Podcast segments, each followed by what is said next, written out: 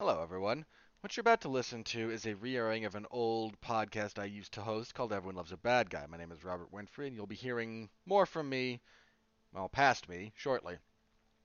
This particular episode originally aired October 17th, 2014, just for chronological context, and features myself and a frequent collaborator of mine, Jeffrey Harris, talking about a rather interesting time period in the WWE's history. This is everything post WrestleMania 17, more or less. After the Attitude Era, which it's largely accepted culminated at WrestleMania 17. But specifically, we kind of talk like 2001 to 2009 ish. And this is an interesting period in that company's history for a few different reasons. You have the invasion angle, which we talk a little bit about here. Uh, not not a whole lot because that it's kind of been talked to death, but we do talk about that a little bit. Uh, we go then into so the end of that, which is a really difficult period to try and properly categorize because it's not quite the ruthless aggression era. It's like there's a weird transition period between the Attitude Era and what we kind of now define as the ruthless aggression era. They're close, but there's a little bit of overlap there. And then we kind of come up against what was at the time more the modern era, what's, what's kind of derisively called the PG era, which started uh, again right around 2010, give or take. So we talk about this kind of an interesting time period in professional wrestling, some with some of the biggest superstars in the world, some uh, without once they left or retired or took more back seats, and you different heel factions and whatnot. Because everyone loves a bad guy, focused on discussing villainy across all various kind of mediums and professional wrestling, half of the if you're a professional wrestler, at some point in your career, you will be called upon to make people hate you. That is the job of the heel, and no podcast that wants to look at bad guys could really be complete without a look at the world of professional wrestling. This is especially true with some of the people around me. So this was part of a kind of anthologized series that I had looking at professional wrestling. Uh, this was the finale will be the next episode that is re-released of this, and that was the the most modern times at the again when it was recorded back in 2014. Could be a whole other series that covers the intervening what eight years, give or take. So. Uh, yeah, this is just myself and Jeff talking about that period of time in the history of the World Wrestling. At the time, they were WWE; they'd changed their name. So I want to thank you all very much for listening, first of all. Second, please do like, comment, subscribe, give us a star rating, a written review, whatever is appropriate for the podcast medium of your choice. If you've already done so, please share. And I apologize for having to do this spiel every time, but, well, I do. Also, I'd like to thank our sponsors for this particular uh, podcast. First up is. my notes here. Uh, Grammarly. That's where we'll start. We'll start with Grammarly. Grammarly, uh, for you, listeners of the W2M network, Grammarly is offering a free download of the Grammarly software. Grammarly's AI powered products help people communicate more effectively. Grammarly helps you write mistake free on Gmail, Facebook, Twitter, LinkedIn, and nearly anywhere else you write on the web. And really, it helps on Twitter. So many people could use this on Twitter. So many. Grammarly corrects hundreds of grammar, punctuation, and spelling mistakes while also catching contextual errors, improving your vocabulary, and suggesting style improvements. To download Grammarly today, go to getgrammarly.com slash W2M network. Again, that's getgrammarly.com slash W2M network to download Grammarly for free. There will also be a link in the description of this podcast below, so give that a click. It helps us out. Grammarly is a wonderful service. Also on the wonderful service list, uh, Amazon Music. Uh, we hear Amazon is giving away to, again, you listeners here of this particular podcast, a free 30 days of Amazon Music Unlimited with their 70 million plus song library. It's basically, I tend to think it's the best music streaming service on the internet. Uh, if you disagree, fair enough, but if you haven't tried it, then how would you know? So go to getamazonmusic.com slash W2M network or just click the link in the description below. 30 days free of all of that songs, all of those podcasts. It's all great. After that, if you'd like to keep it, there's the usual fee. If not, you lost nothing and you gained a free 30 days of music. So get AmazonMusic.com slash W2M Network one more time. You have nothing to lose. Not a darn thing. All right. That's it for this part of the intro. I'm now going to throw it to myself back in the year 2014 to talk professional wrestling villains. Past me, take it away.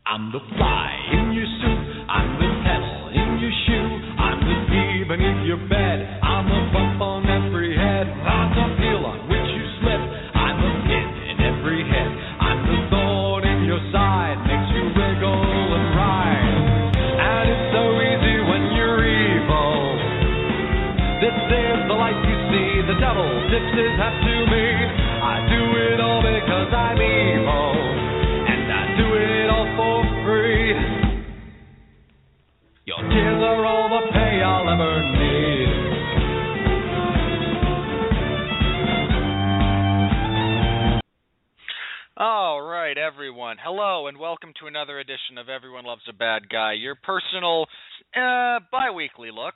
We'll go with bi-weekly for the moment. I haven't been good at doing this every week, and I apologize for that. But we're at the moment, since we're kind of every other week, your weekly, bi-weekly look into the world of evil, all the fun things that go on, uh, and why it makes you know life so much better. Why it makes our heroes so great. I'm Robert Winfree, your host. Now, I'm still kind of trucking through the wonderful world of professional wrestling. A couple of weeks ago, I had on Gavin Napier of the Casual Heroes and Steve Cook of 411mania.com. We talked about pretty much the entire existence of World Championship Wrestling, including a fair amount of the Jim Crockett Promotions era. And that dovetails into a couple of weeks before that. Sorry, I talked about the Attitude Era. Uh, I believe I had Mark Radulich on for that show, though I I might be confusing my guess, but I'm pretty sure that was Mark. And that all kind of has brought us to a head to where we're starting tonight, where the WWE, if you're looking at kind of the history of professional wrestling, especially in North America, World Wrestling Entertainment, as it is known now, it has conquered the world. They've ECW was folded. They've purchased WCW for pennies on the dollar. They rule the world now of professional wrestling this all was announced right around the time of WrestleMania 17, and that's kind of where we're picking up tonight. The end of WCW, and we're to go with my my self-imposed timeline for this particular discussion tonight. Starts with WrestleMania 17 and ends with WrestleMania 25. This is a very important eight to nine year period in the company's history. Old guys go away, new guys start rising a lot of fun stuff to be had. And since this is Everyone Loves a Bad Guy, we'll be talking about all of these fun characters through the lens of the great heels, which is a professional wrestling term for the villains. You're not supposed to like them. So we're going to be talking about the great characters that came about during this time period. A lot of great names we're going to get into. Before we get too far, I've got a special guest again, yay me, and yay to all of you, so it's not just me talking. But uh, he was last heard on this show actually a while back when I talked about Pixar. I was doing Disney characters, and since Pixar is now owned by Disney, I wanted to give Pixar their own show. Jeff Harris was nice enough to come on and talk with me about Pixar Studios, their history, and their films. And he was more than kind enough to come back tonight and talk about this period in professional wrestling. So, everybody, welcome back 411 Mania luminary and jack of all trades, Jeff Harris. Welcome back, Jeff. Once again, it is me, the J to the E to the double F Ray. Robert Winfree, what an amazing show it is to have me on it. Um, you're welcome very much, listeners. I'm Robert Winfree, and everybody loves a bad guy because I am taking over. All right. Now let's go ahead and start this. I, I said, you know, WrestleMania 17 is kind of our starting point. That's kind of the. My God, Robert, you know sold my introduction. I mean, I know so well. I know so everyone's introduction. I am the Japanese professional wrestler of podcast introductions. I know sell it all. That's some fighting spirit, though. Puro desu. There we go. Yeah, I, I'm Kenta Kobashi. I know sell it. I fire up. I hit a big lariat. I get the. That that's my game plan for every one of these things. All right, WrestleMania 17. Uh, the Astrodome in Houston, Texas, I believe. Uh, though, correct me if I'm wrong. Some of these uh, locations are going are probably going to escape me, Houston, but Texas, April. Uh, what was it? April second. I believe so. April April first, two thousand one. First, my hometown of Houston, the last great event at the at the Houston Astrodome before it was basically uh turned into uh nothing. When it was the home of the Houston Astros, our baseball team. And this was the most full this was in the history of the Astrodome.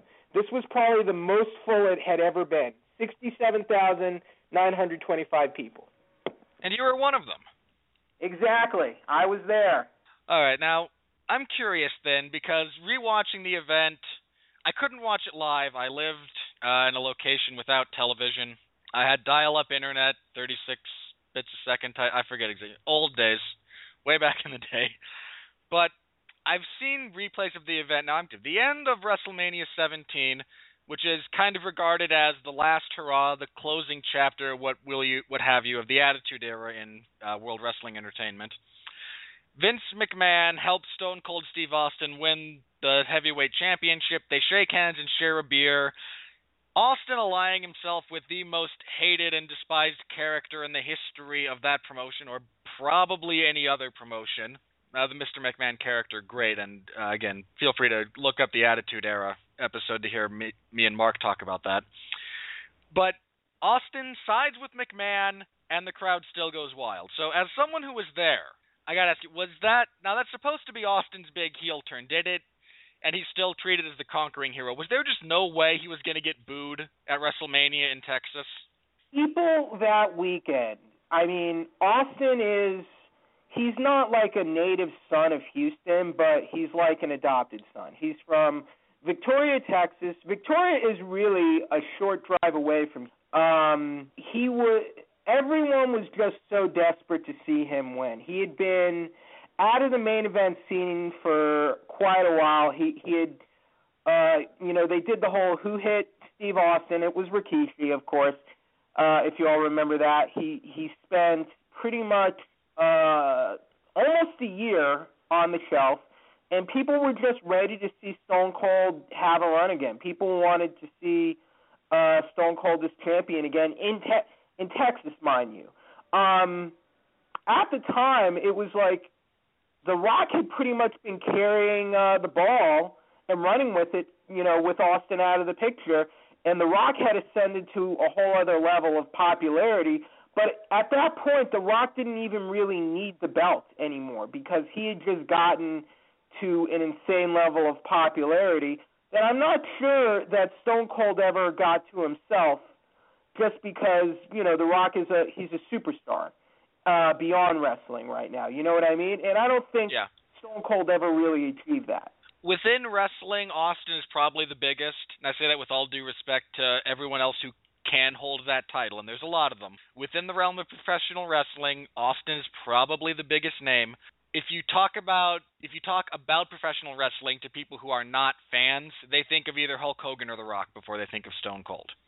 And that's not a knock on anyone, that's just the way their careers went. And The Rock is now one of the most significant box office draws going and has just again transcended the genre whereas Austin never quite achieved that. And I'll, I'll give you on the on the turn. I was I get at the time I remember even being a little conflicted on it, but I think what I kind of remember at the time is that The Rock had kind of surpassed Steve Austin on on a purely babyface level, and I think on some level people saw Steve Austin as a little bit of a stagnant babyface because even though Austin kind of defined the whole Attitude Era of the shades of gray and tweener. Uh, the fans essentially made him a face. And siding with Vince McMahon, you know, making him the new villain, um, was interesting. I think Houston was was the wrong place to do it. Is basically what I think because no one no one really wanted to as you said no one wanted to boo Austin that night. So turning him heel in Houston I think was probably not the best thing to do. Well, everyone kind of involved with that uh, has gone on record and been a little critical of it. Austin said it was his call. He wanted to turn heel. He's mentioned numerous times that if he could go back and do it again, he would have sh- during the midst of shaking Vince McMahon's hand, he would have told him, "Watch the stunner," stunned him, and still been the conquering hero. Uh, and there's a legitimate line of thought there as well. I mean, it's not what happened, obviously, but it's fun to play what if.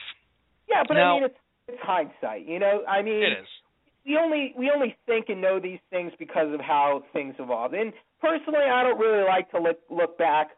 The event itself, it doesn't take away just from how epic and amazing the event was. It was an amazing event, and I think I think the reason people are just so disheartened with the product right now is that I feel like at this event there was kind of there was a little bit of something for everybody. There was something for everyone on the card it was four hours, but even even in four hours, they packed in a lot of wrestling to this card, and it's like I don't know what it is. The way they the way they program pay per views now, it's just not econo- They don't economically spread everything out very well. Well, if you look at 17, I mean, you started with Regal and Jericho for the IC belt, if memory serves. I'm not looking at the card. I'm going to go off the top of my head here, so some of this is probably going to be wrong. But you had that. You had a fun hardcore brawl between uh, Raven, the Big Show, and Kane. You even had that uh, screwy European title between uh, Test and Eddie Guerrero, I want to say. You had the technical classic between Kurt Angle and Chris Benoit. You had the crazy, uh, the absolute insanity of TLC 2 you had the wild, hate-filled kind of old school brawl with uh, the Undertaker and Triple H, and then you had the clash for the ages of the second meeting of The Rock and Stone Cold Steve Austin. I mean, it's about as perfect a card top to bottom as you as you will ever find. There's a reason it's still held in such high regard to this day. You also had Undertaker, Triple H, um, and you had, you know, for the comedy quotient, you had the gimmick battle royal. Now, was it good wrestling? No, but it was fun to see all those guys again. It was fun, even though I was in the crowd. I was so happy to see Bobby Heenan and uh, Gene return at a WWE event because we saw they got their own entrances, and it was just it was fun. It it was only three minutes long. They didn't keep it too long, um, and it was fun to see all those guys just have a, a little bit of fun. It was good filler.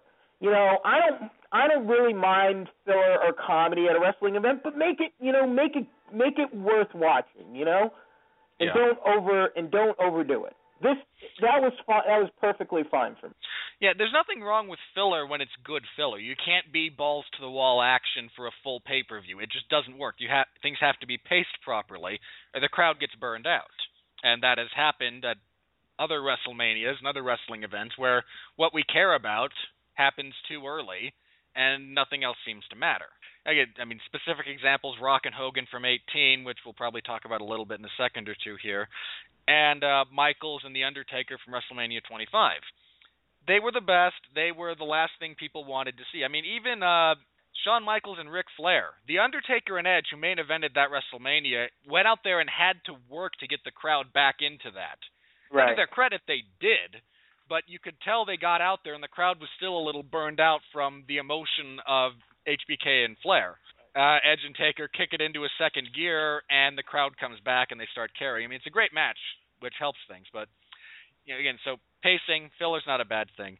But the following Raw, this actually kind of gets forgotten a little bit, but the following night on Raw, uh, Austin and The Rock have a rematch in a steel cage, which Austin wins following interference from Triple H, which sets them up as the two man power trip. Right. Now, it's just the two of them and McMahon, but those two are two of the they're, they're two of the best ever. I mean, Triple H has undoubtedly earned that one of that uh, to be in that conversation. Mm. And don't get me wrong, there's there have been better, but he's you know people who make the argument, he's he's certainly up there. And you've got those two now on the heel side as again the two best in the company, deciding it's all about us and we're going to run roughshod every over everything. So I'm curious for you as a fan, the two-man power trip, uh, old enemies now now uh, you know on the same team. How was that as a presentation? Did you hate them as you were supposed to? I mean, they did some horrible things to get people to hate them. It didn't work. It didn't work for me because not that they were like the two better enemies now that they were siding together. They were in these uninspired matches with Kane and The Undertaker that really no one wanted to see at the time. People were ready for kind of fresh faces in the main event scene. And then, you know, we went from there to a brief feud with Chris Jericho and Chris Benoit with Stone Cold Steve Austin, which produced some, I mean, let's be honest, it produced some really great wrestling on TV but then they went into uh, the invasion storyline, which was a complete and utter letdown.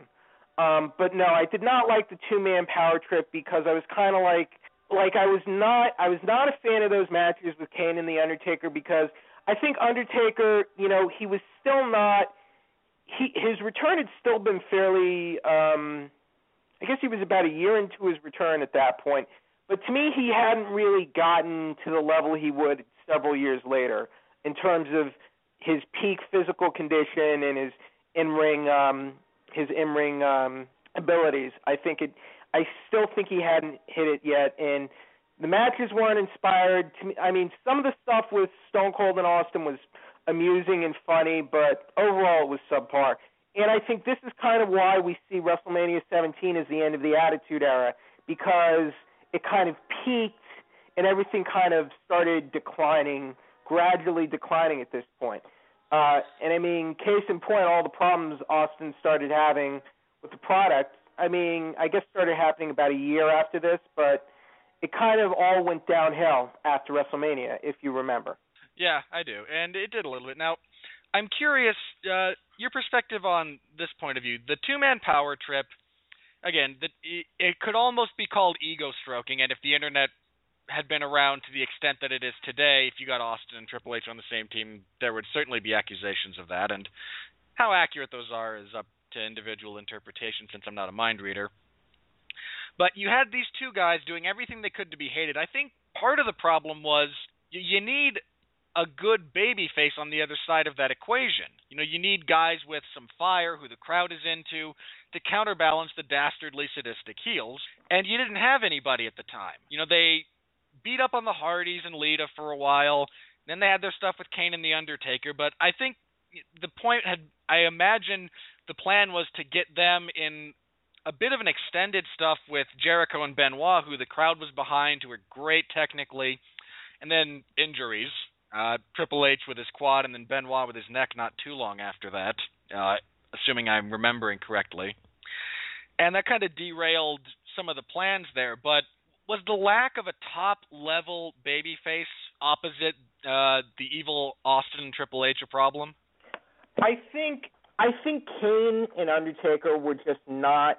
I think they were not at their peaks at their time, and I don't think they were up to the task to take because The Rock was out. Remember, The Rock was The Rock was on sabbatical until filming Scorpion uh, King, wasn't he?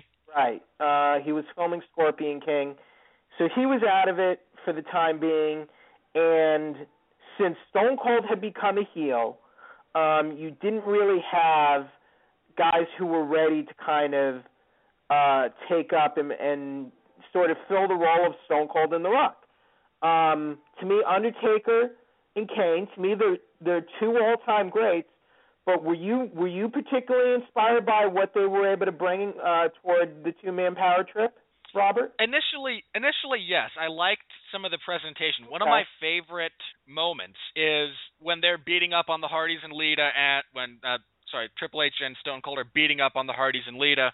The Undertaker's music hits. It's on a Raw. I forget the I forget when it was, but the music for the Undertaker and Kane hit, and they walk down to the ring. The place goes a little bit unglued because it's Kane and the Undertaker and Triple H and Austin. I liked the initial offering, kind of the thought of it, and then, but once you got into it, it was just not quite what was expected at the very top of the card. I mean, as much as I'm a fan of The Undertaker, and I am, I'm a huge fan, he's never been the guy to actually carry the company. He's a very talented wrestler, a highly featured act, but he's never been the guy. The same way John Cena, Stone Cold, The Rock, Hulk Hogan, uh, Bret Hart, or Shawn Michaels, when they were kind of trading it, he's never been the guy. And there's kind of a reason for that. That's not a knock on him. Guys who can actually carry a company are few and far between.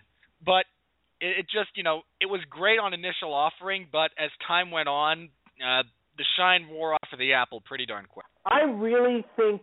I mean, it's it's hard to look back because of what happened, but you know, I I really wanted to see sort of guys like Jericho and Benoit uh, kind of get that spot. Um, Jericho especially because you know Jericho just seemed to, to me Jericho was the total package just in terms of in-ring ability, charisma, personality, and mic skills uh, and everything.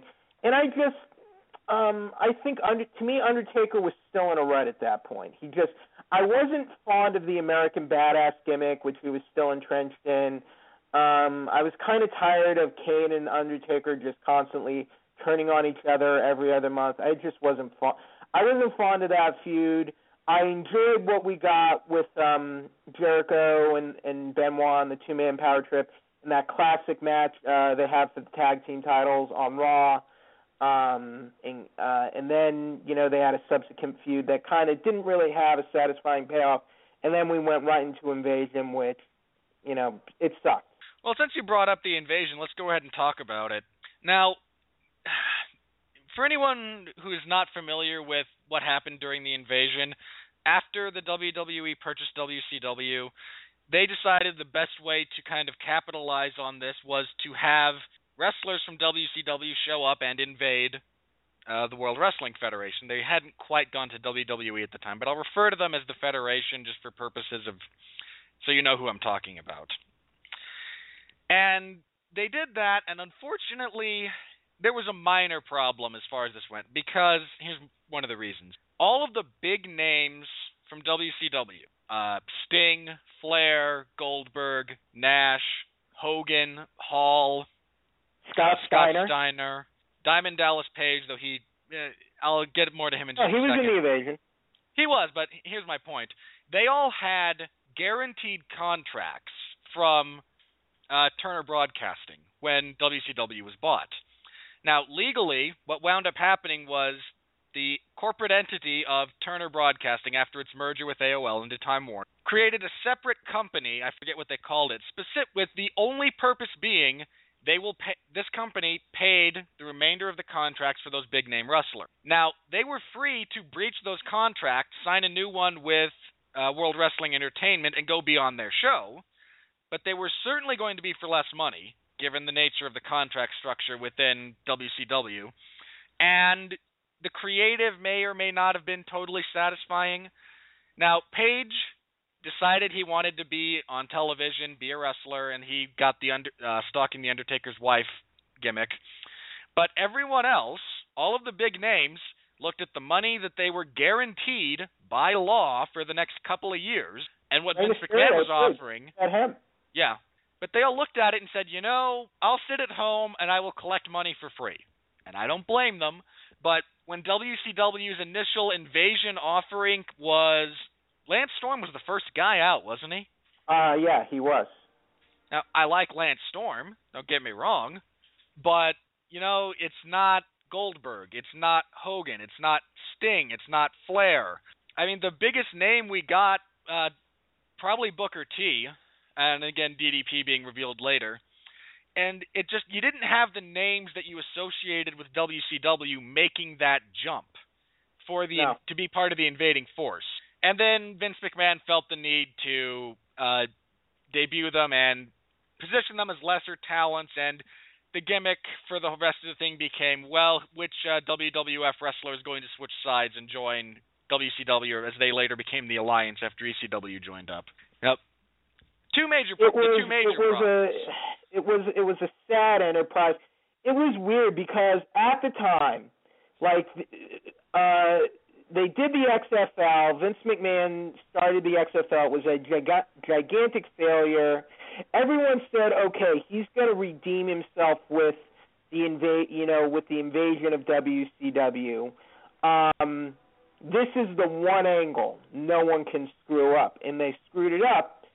Um, I think they should have waited until they had the names. But even if they had those big names, I'm not sure. It could, I'm not sure it could have worked.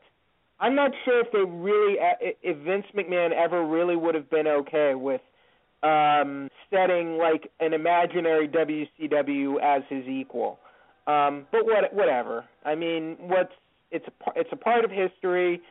Uh, it it didn't it didn't really work. You had guys nonsensically turning to WCW or turning back to WWE. None of it. None of it. Including Stone Cold Steve Austin, was, who had now look, all honest, those years right. of hating WCW. That this is not just he kept it to himself either.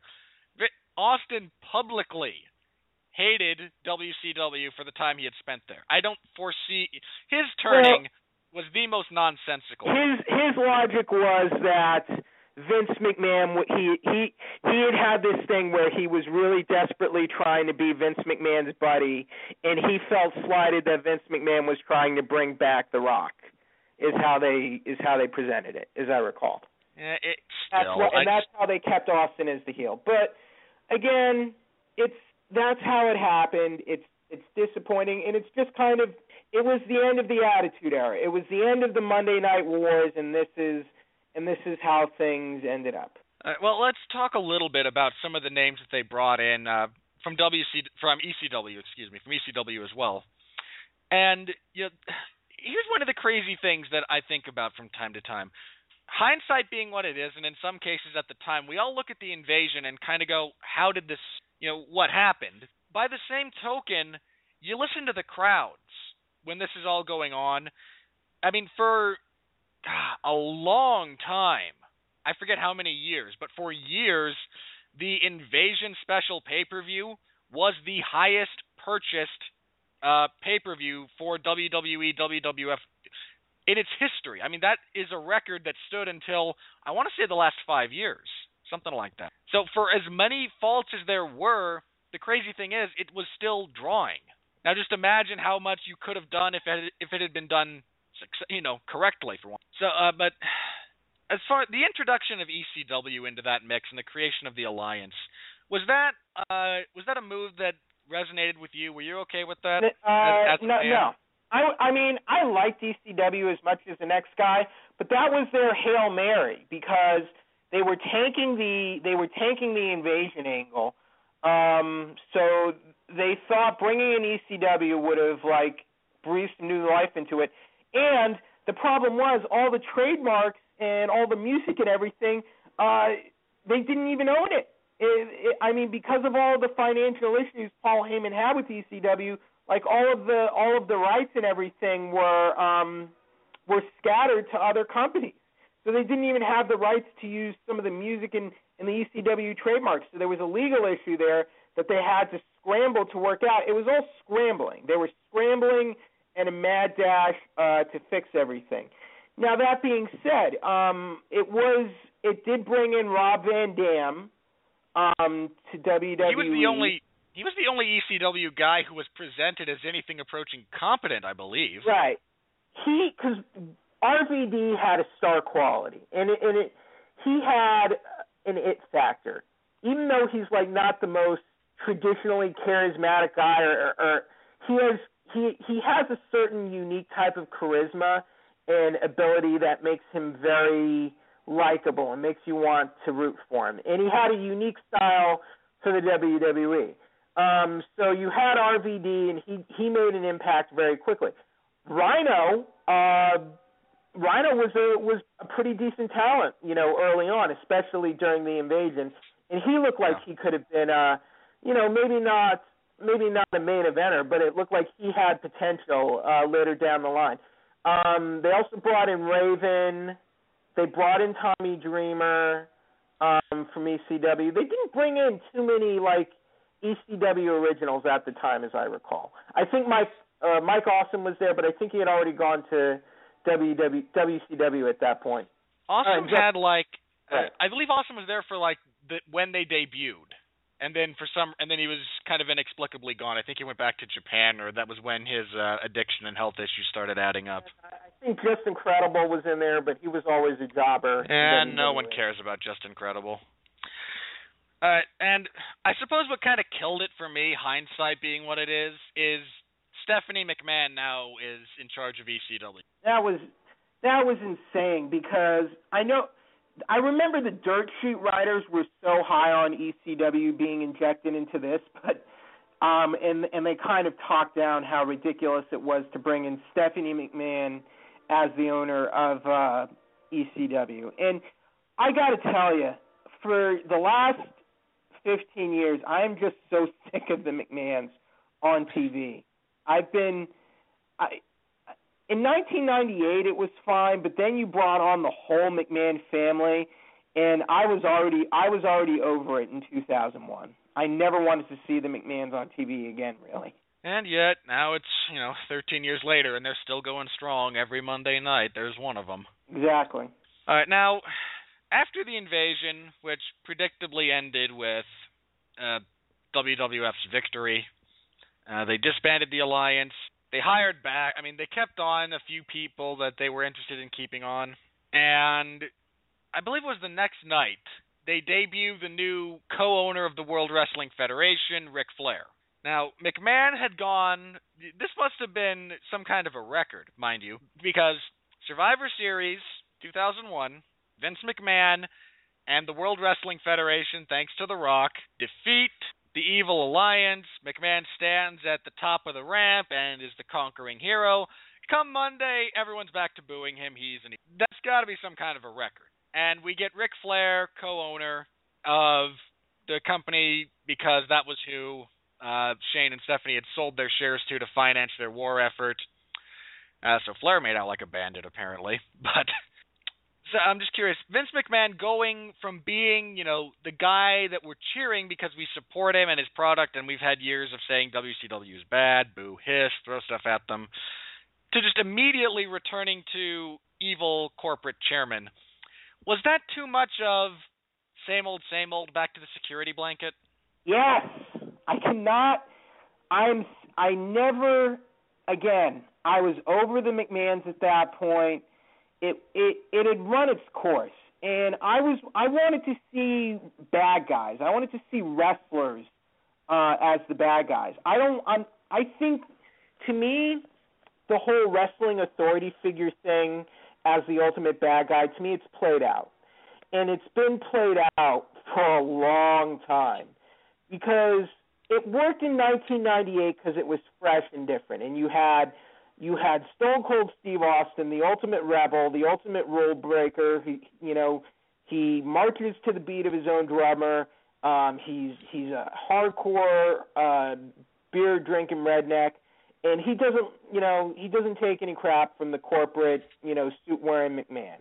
Um, I feel like it, it was played out um by that point and I was over it. I I wanted to see new I wanted to see new stuff. And to me this is kind of how WWE failed to evolve. Like um it was kind of like WCW got so stuck on the NWO. They didn't really know what to do after the glory days of the NWO. I think with WWE their whole thing, you know, how do we how do we get away from the the authority uh, Mr. McMahon as the bad guy. How do we move on from that and move into the new era? And I don't think they ever really figured it out.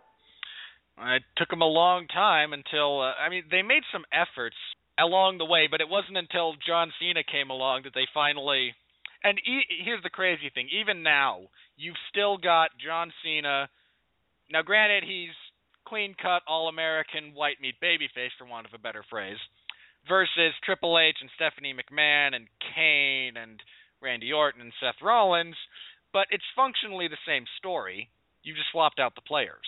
Okay, but I mean, how what what were your thoughts on you know bringing McMahon back as as the villain at that point? Uh, to me, it was just too much. Uh, this is something I've realized in hindsight, mind you. I wasn't at the time going, "Oh man, how? C- come on! You spent these the last you know three four months building McMahon as a good guy. You're getting sympathy for him because his company's been threatened, his children are turning on him, his, this empire that he fought to build is crumbling. You've spent, you've invested all this time turning this character into a good guy, and then in the space of 24 hours, you throw it out the window so we can cheer Ric Flair. Now, I like Ric Flair. I actually enjoyed him as wacky general manager opposite uh, McMahon. But it seemed like such a waste of all the time and effort you had put into turning McMahon into something more than evil chairman of the board. And then as soon as it's done, he's right back to being evil chairman of. It just it wasted energy, it wasted time. It was just such a well, this has worked for so long. It's back to the security blanket type thing. And look, McMahon's a great heel. He's a wonderful heel. Everybody hates Vince McMahon when he's on car- when he's on screen. But you d- there's just no change. I mean, it, it went back to being the same thing. I mean, Austin was, uh, I think, didn't he have an injury at this point? He was working more of a limited schedule uh, round Yeah. about this time. I remember he was still having like back and neck issues at this point. Yeah, and The But Rock is recall, was, temporarily he was, back. He was champion at the time the uh, the invasion ended. Yeah. Then I'm trying to remember how he lost the belt. Um, he lost it to Kurt Angle and Unforgiven. Yeah. then I yeah. think he won it back on Raw like a week or two later, and then he held it until uh, Vengeance in December and the one the one night tournament. Yeah. Uh when Jericho came out on top with it. All right, um but again, it was just it was too much of the same thing. I think is kind of what in hindsight I recognized that was my issue with it was, you know, they refused to take a chance here and try McMahon as more sympathetic. You know, you can be a no nonsense good guy authority figure. It's been proven to work. They just didn't seem to want to go that direction. And then again, Ric Flair and his antics opposite McMahon, which were amusing. Now, uh, the other, uh, the main one I want to talk about. There's two kind of main points, main characters from a villain standpoint I want to bring up here. One is uh, the Undertaker because he shed the American badass and turned into what we kind of refer to as the big evil persona, where he just beat the crap out of everybody and was all about respect and uh, you know m- what you usually get from from kind of the grumpy veteran heel persona. But uh, you said you weren't a big fan of the biker gimmick when he was playing the good guy. How did you feel about him once he you know cut the hair shorter and decided he was going to just obliterate everyone in his path? Um, this is around 2002. We're we're looking at right. Yeah. Um, I think it was. I think it was okay. I think he was still extremely limited from an in-ring standpoint uh, around this time, and I wasn't really the biggest Undertaker fan around this time because um, I think he had gotten. I think his in-ring abilities. I think were still not really. I I, I think he was in a lot of mediocre feuds involving his wife Sarah, and then um and then who else? And then um DDP and Kanyon. Um he had I, I mean I thought the the feud and match with Ric Flair was decent. Um I just didn't really like I didn't really feel much of anything for the Undertaker. I didn't really feel that strongly for him. I think what I recall is people the streak was building up at that point and people wanted to see Undertaker go 10 and 0 more than they wanted to see like Ric Flair you know, get comeuppance for um I remember like uh Undertaker like abducted and basically beat up David Flair on video. I remember they Yeah. did that. Um Everyone wants to punch David Flair in the face. I think that got Taker more good guy, but, more of yeah, good so guy I mean, reaction. to me it wasn't really an effective it was an effective uh, it wasn't an effective heel turn for him. And also after he became world champion, it was kind of like a, a very soft face turn, as I recall as well. And I think that kind of happened when he when he when he had the ladder match with uh, Jeff Hardy, where Jeff Hardy took such a beating that Undertaker was like, "Yeah, I respect you. I'll, I'll give you a hand for for taking that hell of a beating from me and still losing." And that and that was kind of the end of the Undertaker's heel heel turn, as I recall, uh, in 2002, right? By and large, yeah, he wound up going full on babyface when he moved to SmackDown not too long after that and feuded Right. with Brock Lesnar. Right. Uh, but the other one I want to talk about for a little bit, uh, Kurt Angle positioned. Kurt Angle was heel for a while. Uh, got turned babyface kind of after the uh, September 11th attacks, in part because he had always been, you know, kind of the all-American good guy. He was a, a babyface for a lot of the invasion stuff uh, as, a, as a loyal member of the Federation, and then uh, went undercover based on their storyline, became a heel uh, turned on the alliance at the critical moment, allowing The Rock to get the win, and then everyone kind of went back to disliking him. So, I mean, and Kurt Angle was a pretty effective heel in that role. I mean, he, depending on your preference, he got better uh, later. I think uh, his stuff with Team Angle on SmackDown, when that was kind of his gimmick, was uh, probably some of the better stuff he's done. Angle But- Angle at, at like in 2002 and 03 was like incredible. Uh he was he was unbelievable without a doubt. That might be one of the best couple of years of anyone's career. I mean, across the whole business, he was that good at everything. I, remember I I think it was a mistake that they kind of cut his legs out during the invasion thing because he was really getting over uh as as the face to Steve Austin during that whole thing. And I feel like the way they I feel they kind of missed the boat with that. But um after he did after he did the feud with Edge and they shaved his head I feel like that was sort of his sweet spot where I feel like I think he was decent in 2000 and 2001 but I think he was really pe- in his peak years from like 2002 2003 maybe, and part of 2004 and, when, right, uh, and it's a shame he started having all those neck issues because of you know he worked that really he worked a really tough you know uh, a very fast paced style and he was having those incredible matches week after week with the SmackDown Six as we affectionately called them on the web at the time but Yeah. yeah, I love I because you want to know why I liked Angle as a heel because he was getting more serious. He kind of shed the the more comedic aspects of his character, and he was becoming a more he was becoming a more uh, you know serious, more a meaner heel character.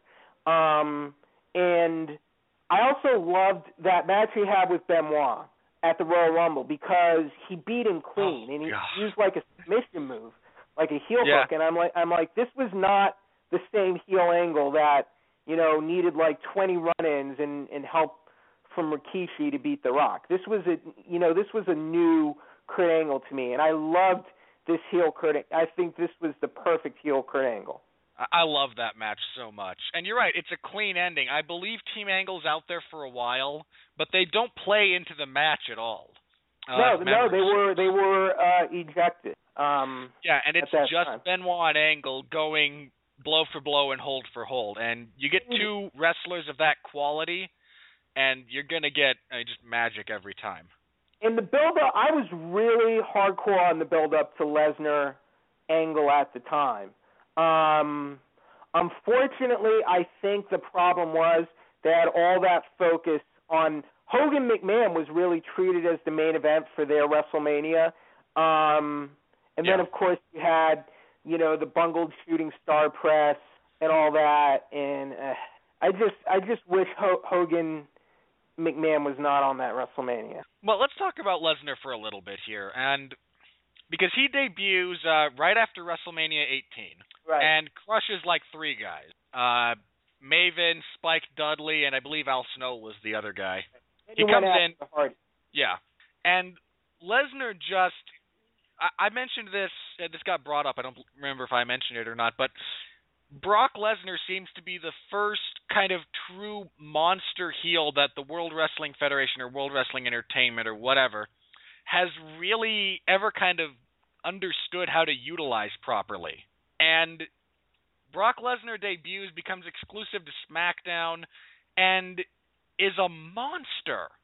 I mean, yeah, Brock, you know, six four, two hundred and seventy, two hundred and eighty pounds, legitimately, mind you, and moves like a guy half his size.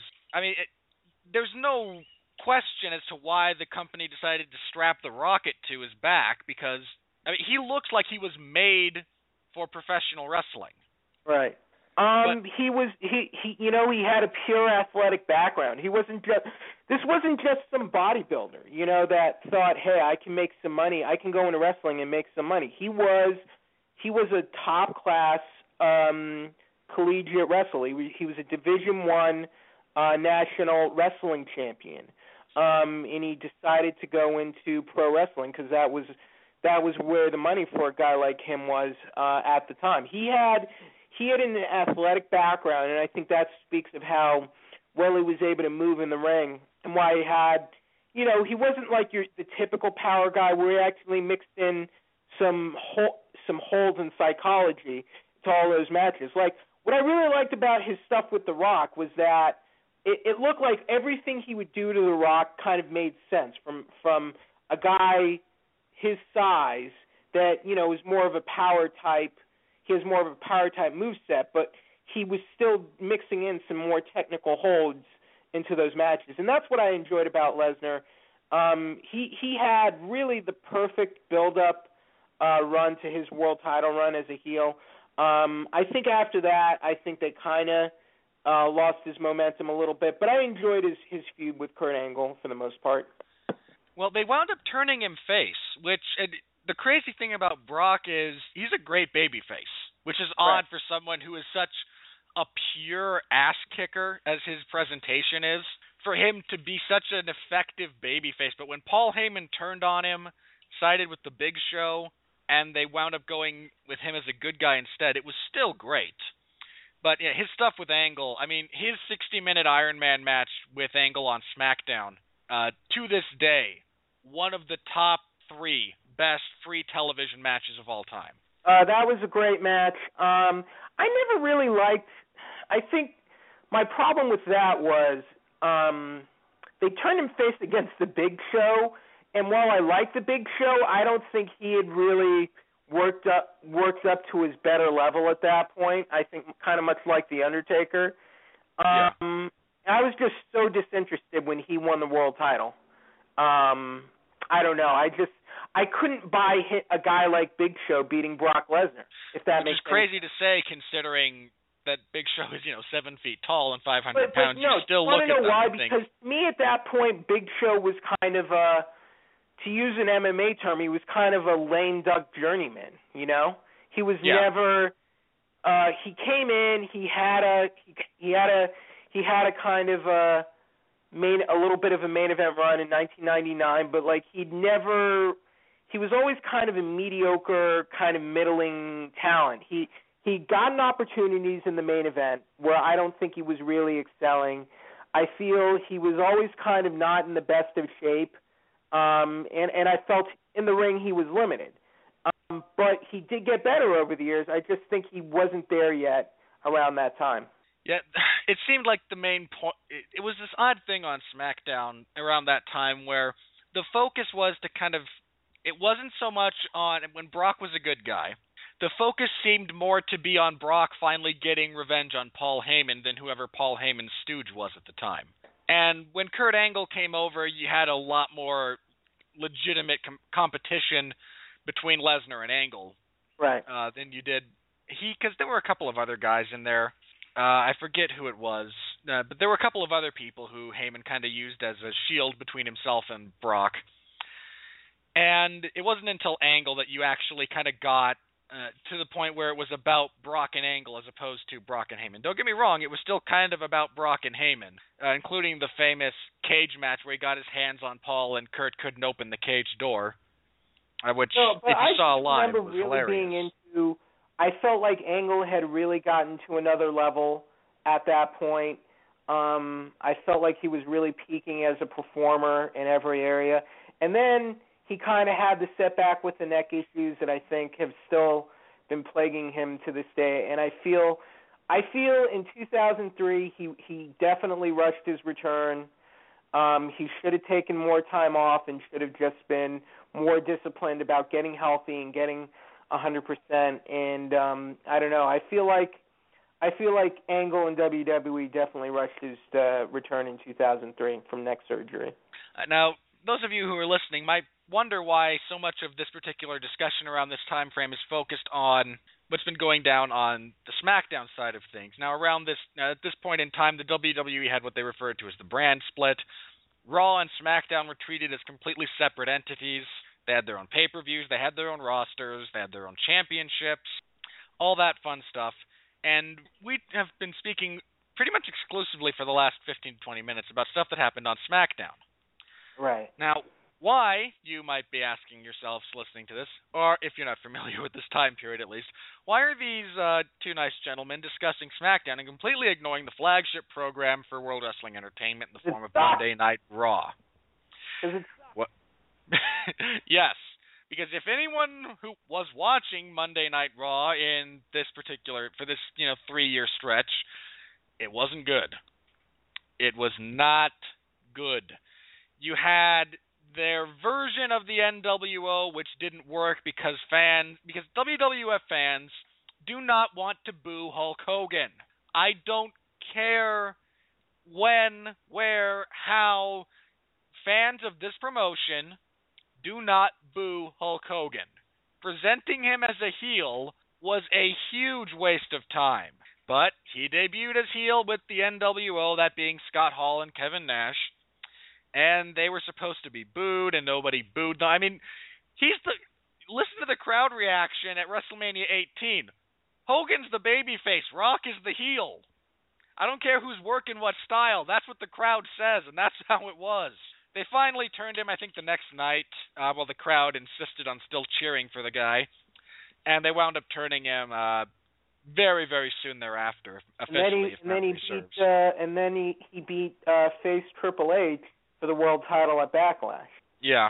And that was and this was when you know uh, Undertaker was in the middle of his big evil phase, and he won the world title, and then he won the world title from Hulk Hulk Hogan. Uh, he held it, yeah. Uh, Taker held it for a little bit. He dropped it to The Rock, who dropped it to Lesnar. Uh, Right. For those of you keeping track of the chronology.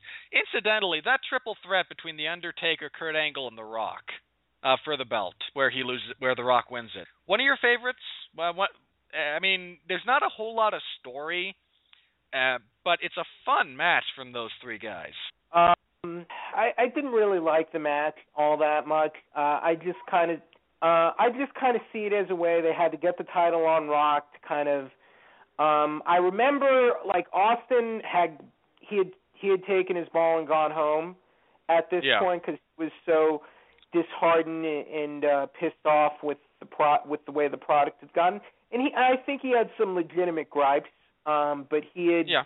um and they had brought and they brought the rock back to kind of save the day basically um and it was okay. I think it it was kind of after the brand split it was kind of like raw sucked. Smackdown was smackdown was really good. Um just because i think that was smackdown was the show that paul heyman was booking right?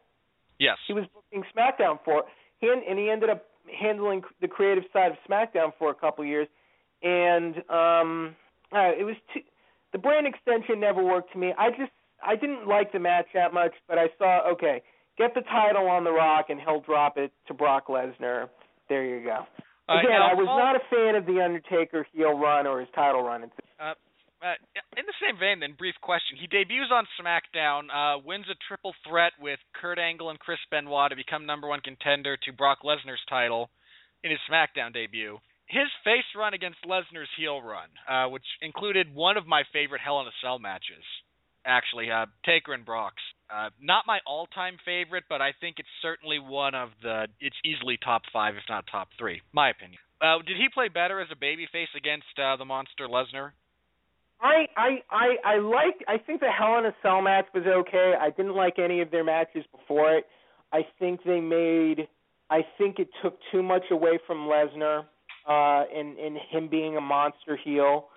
Um, I think that the Hell in a Cell match got it right.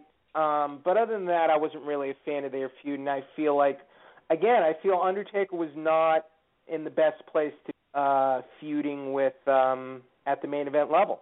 I just don't think he was good enough around this time. Okay.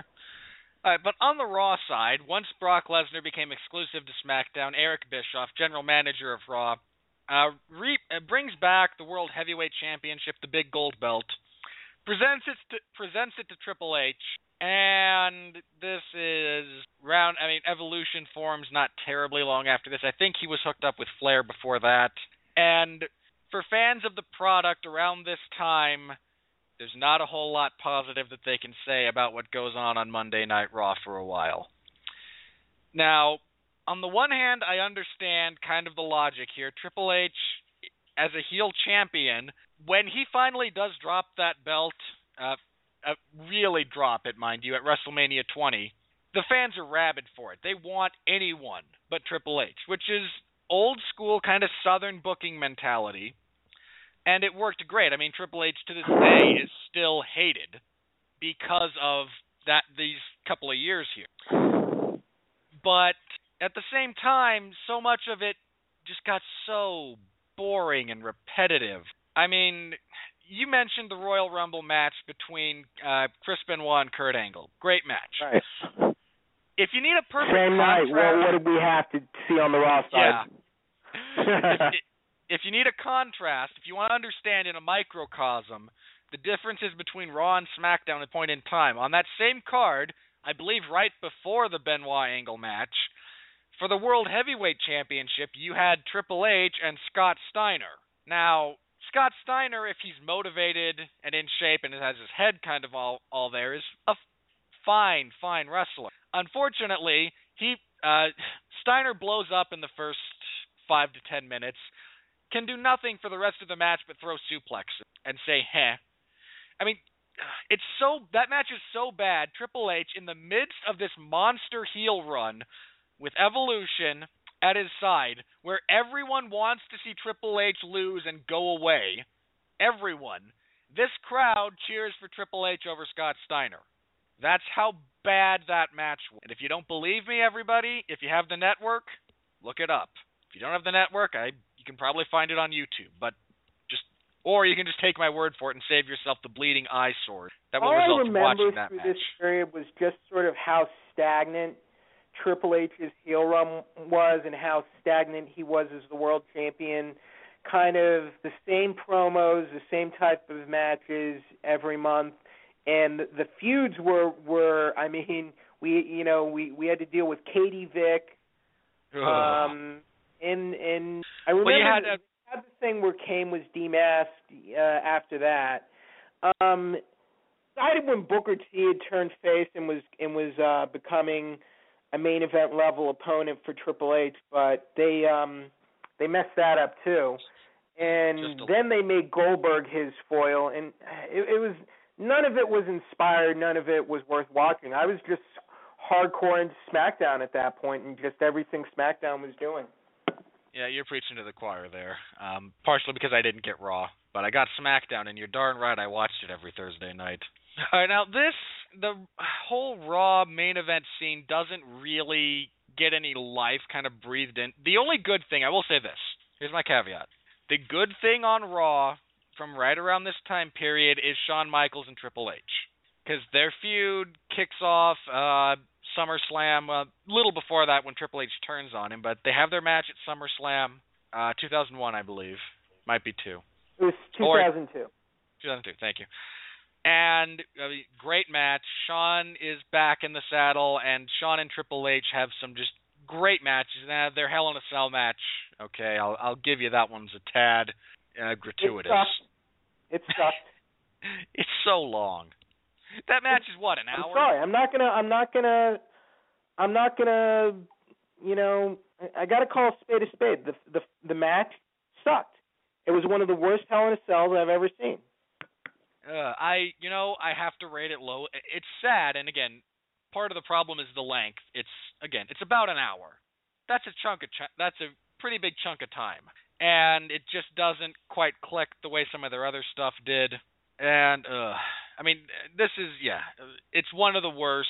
I mean, it's not uh, Kennel from Hell bad, but it's probably about as bad as Orton and the Undertaker, which was not good either. Yeah, Ran. Uh, which I'll get to in just a second. But and so kind of the one bright spot is the Triple H Shawn Michaels thing. Uh, they have Evolution going at this point in time with uh, great theme music. That's about all I can say good. Uh, because Randy Orton, I hate Randy. I really do. Oh god, I I just hate him so much. It's irrational too. I just don't like him. But you get a little bit of life kind of breathed into Raw when Chris Benoit jumps over from SmackDown uh, prior to WrestleMania 20, and uh, you get some shakeups on the SmackDown side as well. Not quite as good. Uh, Brock drops the belt to Eddie and then leaves. Uh, Eddie and Angle go on to have a pretty darn good feud with super serious Kurt Angle and uh, fun-loving, happy to be alive and champion Eddie Guerrero. But uh, the Raw side of things, it really was just it was not a good time to kind of be watching Raw. I mean, it was if you liked the presentation of Triple H and Evolution, I'll say this: if that was your thing, gangbusters, you were all over it. If you weren't, not a whole lot worth uh, talking about. I got to be honest. In 2004, I think Raw kind of turned around. Yeah. Well, again, that was kind of the time when, uh, again, Brock left, Benoit kind of came over. Uh, the brand extension was it wasn't quite as strict. It wasn't what it was. No, it wasn't. It, it certainly wasn't what it I had feel been. it was always it was always flawed to me because I feel like it it was sort of their answer to the law to the loss of a you know WCW. We'll try and have we'll compete with ourselves, and it was it was weird. And um, the supreme irony being that when SmackDown starts winning, uh, Vince decides we have to do something about this. Right, right. Um, I, I don't know. I, I feel like one, what you would have one show that was good, and then and then you would have one show that was sort of like uh, like really just terrible to watch, and um, and then after a while they had just completely forgotten. Uh, they had forgotten about the brand extension completely, but they were still they were still presenting everything. Um, it got to a point in where 2006 where no no pay per view was basically brand extended, but they were still running three separate shows between ECW, uh, SmackDown, and Raw, and you had three you had world titles for each one, and it didn't it never worked.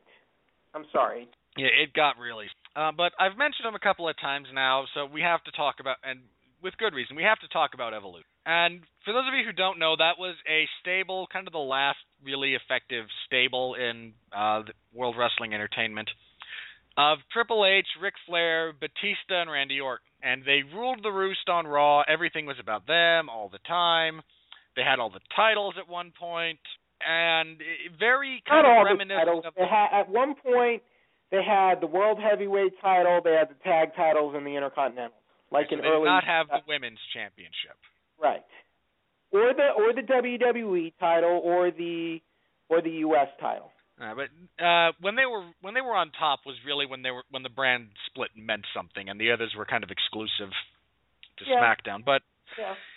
you've got them, and they're on top of the world, and it's very kind of reminiscent of the Four Horsemen. Uh, kind of updated a little bit in terms of presentation and uh, whatnot, but that, that's kind of the feeling they were trying to invoke. So, for you as a fan, uh, how was it? How were Evolution as heels? I mean, apart from the fact Um, that they were in every segment bag. and you hated seeing them, but Mix, mixed bag. I think I think I, I wasn't really a big fan of Triple H as the ace and figurehead. Um, I wasn't really a big fan of Batista, but I got to be honest. At the time, I was kind of into Randy Orton, and I definitely thought he had potential. And I think I liked his Intercontinental title run because at the time, I think he had finally given some stability to the Intercontinental title, um, and, and it bec- and it made it a more prestigious title again. Because I think at that time, the the Intercontinental title was not. It was just kind of getting passed around like every every two weeks, and I think Orton gave the belt stability. He started, you know, winning feuds, and I enjoyed his run his title, and I felt like when Orton was in Evolution, I thought he was a rising star, and I thought he was kind of on his way. And uh, I think Orton, um, when he had the feud with Cactus Jack, I felt he had gotten to another level, and I lo- I enjoyed the Legend Killer run. I'm sorry, but I did. I don't apologize. If you enjoyed it, you enjoyed it. Again, I I, I The only think thing- Orton was at, at, at Evolution's peak. I think Orton was the best part of it okay. until they messed up uh, him winning the world title and turning face. I think they that whole thing was Yeah, uh, just personally speaking, the only thing I've ever enjoyed that Randy Orton has ever been involved with was his uh, no holds barred match with uh, Mick Foley. That's it. Now, your mileage may vary. Plenty of people like the guy. Just me, don't. Nothing he did before that, nothing he did since that. And I know Orton has a reputation for being a douchebag and things behind the scene, but I, I've also I've been I was a pretty constant Orton fan throughout uh the years from from like 2004 through I guess I guess we'll say around 2009. Okay. Now, I, I will say this to your point about him bringing stability to the IC title. I'd argue, and I think you'd be hard pressed to completely disregard my point. That title has not meant as much since he has not been uh, in and around it. Once he dropped the belt, uh, Shelton Benjamin, I think, who had a lengthy run himself, but Wait, lo- that no, he dropped. No, he didn't drop it to Shelton Benjamin. He dropped Oh, it no. to Edge. Yeah, he dropped it to Edge. Edge and Jericho had a feud. Then Bel- then Benjamin beat Jericho. Okay, Right. Yeah, I, sorry, I got my chronology wrong.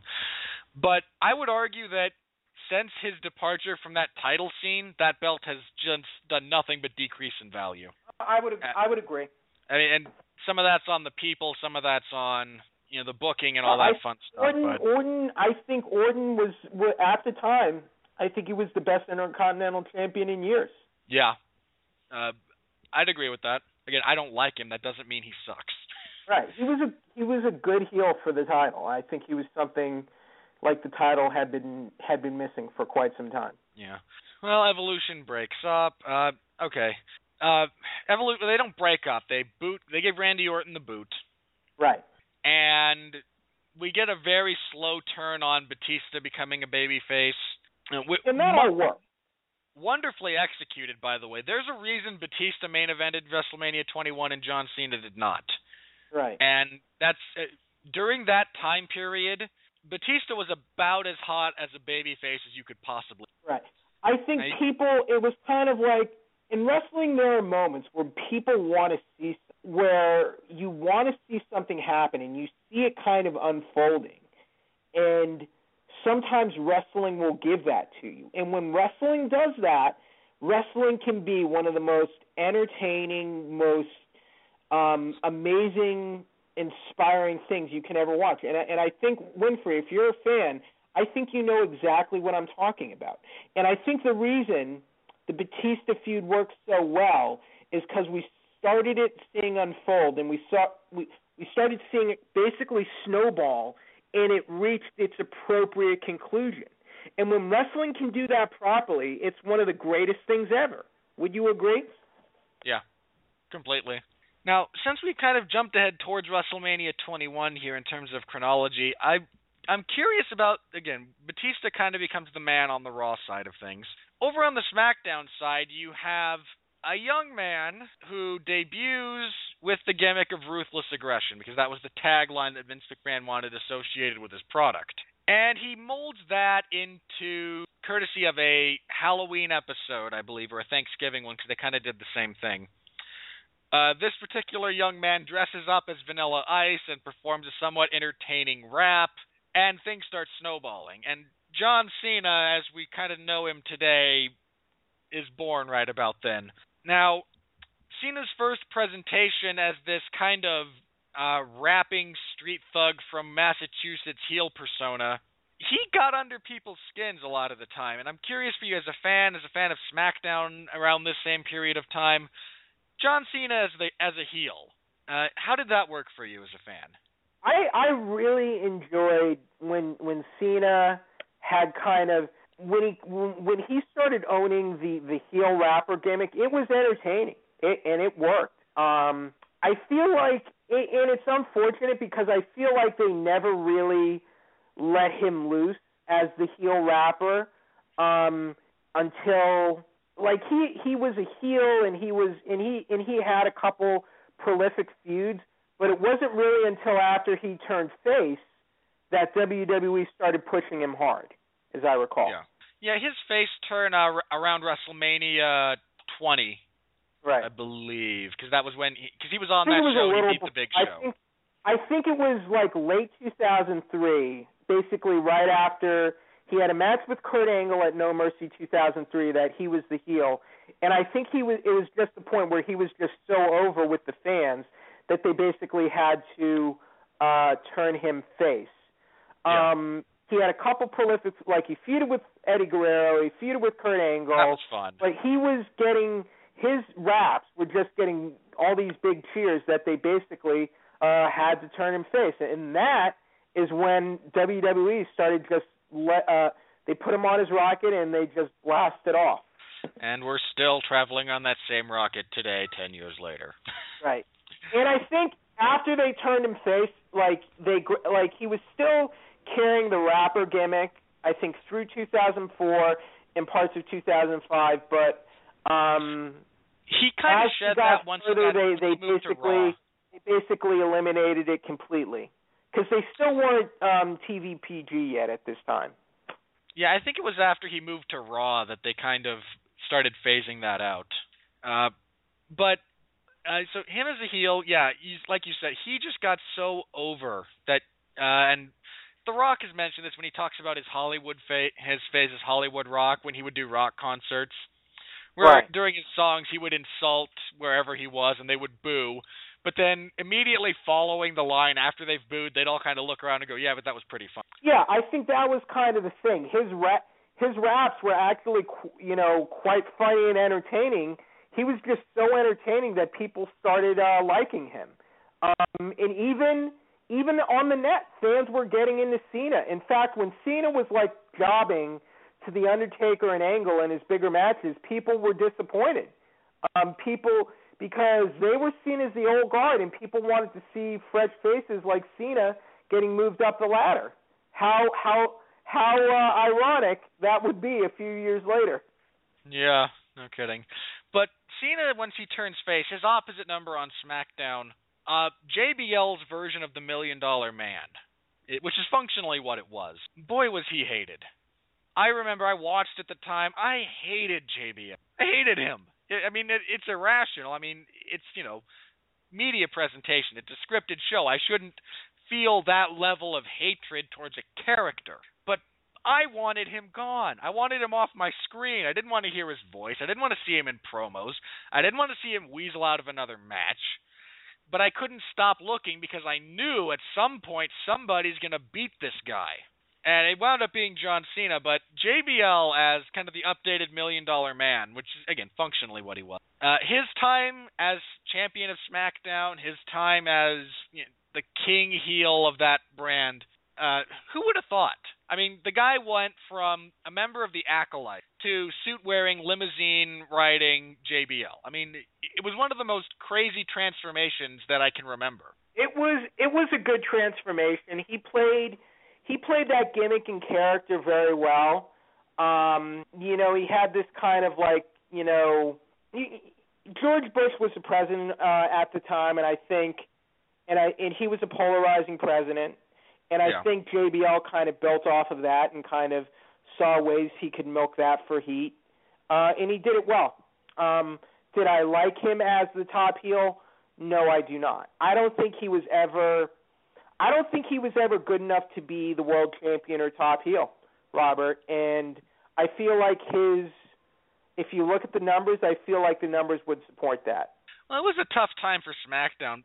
Part of the problem there was, well, we're talking uh, chronologically from WrestleMania 20 to 21. Part of the problem was Brock Lesnar left, and he was a fixture of SmackDown. Uh, that was that was his home. He had been there. He had appeared on Raw a couple of times, but that was his show because he was with Paul Heyman, and that was and he left and it left a void. I mean, you still had Kurt Angle for a while, and Eddie Guerrero was champion, and there was you know, there was some good stuff, but there was a massive void as far as the top heel. I mean, Angle wound up taking time off, didn't he? Or he moved over to He Raw. did. I can't remember which one. Yeah. He he took he took like the summer off, but he was he was actually the heel authority figure throughout the summer. Yeah, yeah, I remember they made him GM. And Eddie didn't want to be champion for a long period of time. He felt he couldn't handle the pressure. And let's face it, as the fiery baby face, there's only so far you can go, even from a narrative standpoint. It it seems more like JBL was a beneficiary of the opportunity presented. They needed a great heel, and the people who knew JBL apparently went to bat for him. Uh, apparently Eddie did. Said, "I think this can be the guy to carry us." And I think he benefited from just the structure of SmackDown at the time and the fact that one of their key components for the following year left at WrestleMania 20. I recall SmackDown wasn't very inspired at this time when he was on top. It felt like there had been a switch to me. Well, you had kind of a revolving door of challengers for him uh, in the forms of Eddie trying to get the belt back. Booker T moved over in the draft. And then you had Uh, Big Show, and I didn't Big care. Show. I feel I I feel like they weren't really light, lighting it up either. I just feel that their styles together just didn't really mesh. Uh, it was so slow. And I don't mean you don't have to be balls to the wall action in a match. I've mentioned that. There's a difference between paced and methodical and slow and plotting. Show and JBL slow and plotting.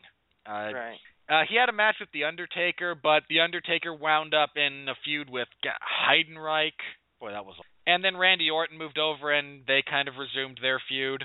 And it was just uh, it, kind of unfortunate as far as that went, because again, I don't like Orton, but no, it was SmackDown wasn't quite the same at this time, and Paul Heyman wasn't in charge anymore, and some of all of the it seems like all of the wrestlers who got buzz on SmackDown during this time, uh, Edge, Benoit, wound up just getting drafted to Raw where they didn't know how to use them. Right.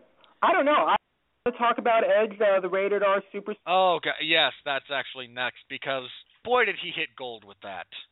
Right.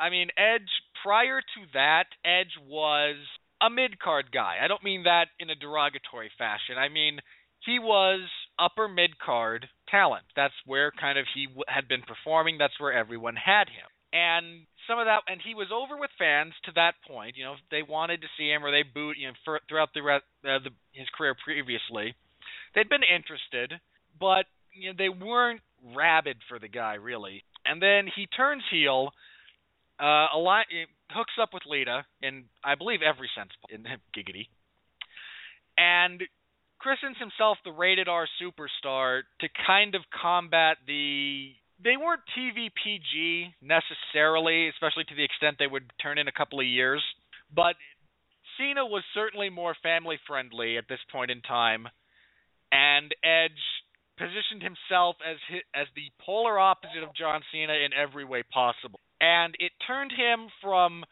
a good hand at the upper mid card level who you could slot into a main event if you needed a guy to a completely bankable superstar. I mean, it, it was absolutely amazing to watch him do. Uh, he they really Edge really benefited from the heel turn, and it brought and he worked so hard and um and, and he had the whole thing with Matt Hardy and Lita, but they turned he turned that that whole thing into kind of like um the backbone of his whole massive I mean he had already been a heel but he turned that into the backbone of his sort of the rated R superstar.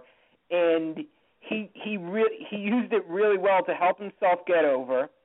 And I remember like he worked that character so well. And then he was the ultimate opportunist he had the money in the bank he used the money in the bank to easily take the world title from John Cena and the numbers I I recall Cena was already getting stagnant at that point, and people were getting kind of just sick of Cena's act and his more sanitized act. And I Yeah. think people found people thought Edge was a breath of fresh air, and I feel like the numbers support that.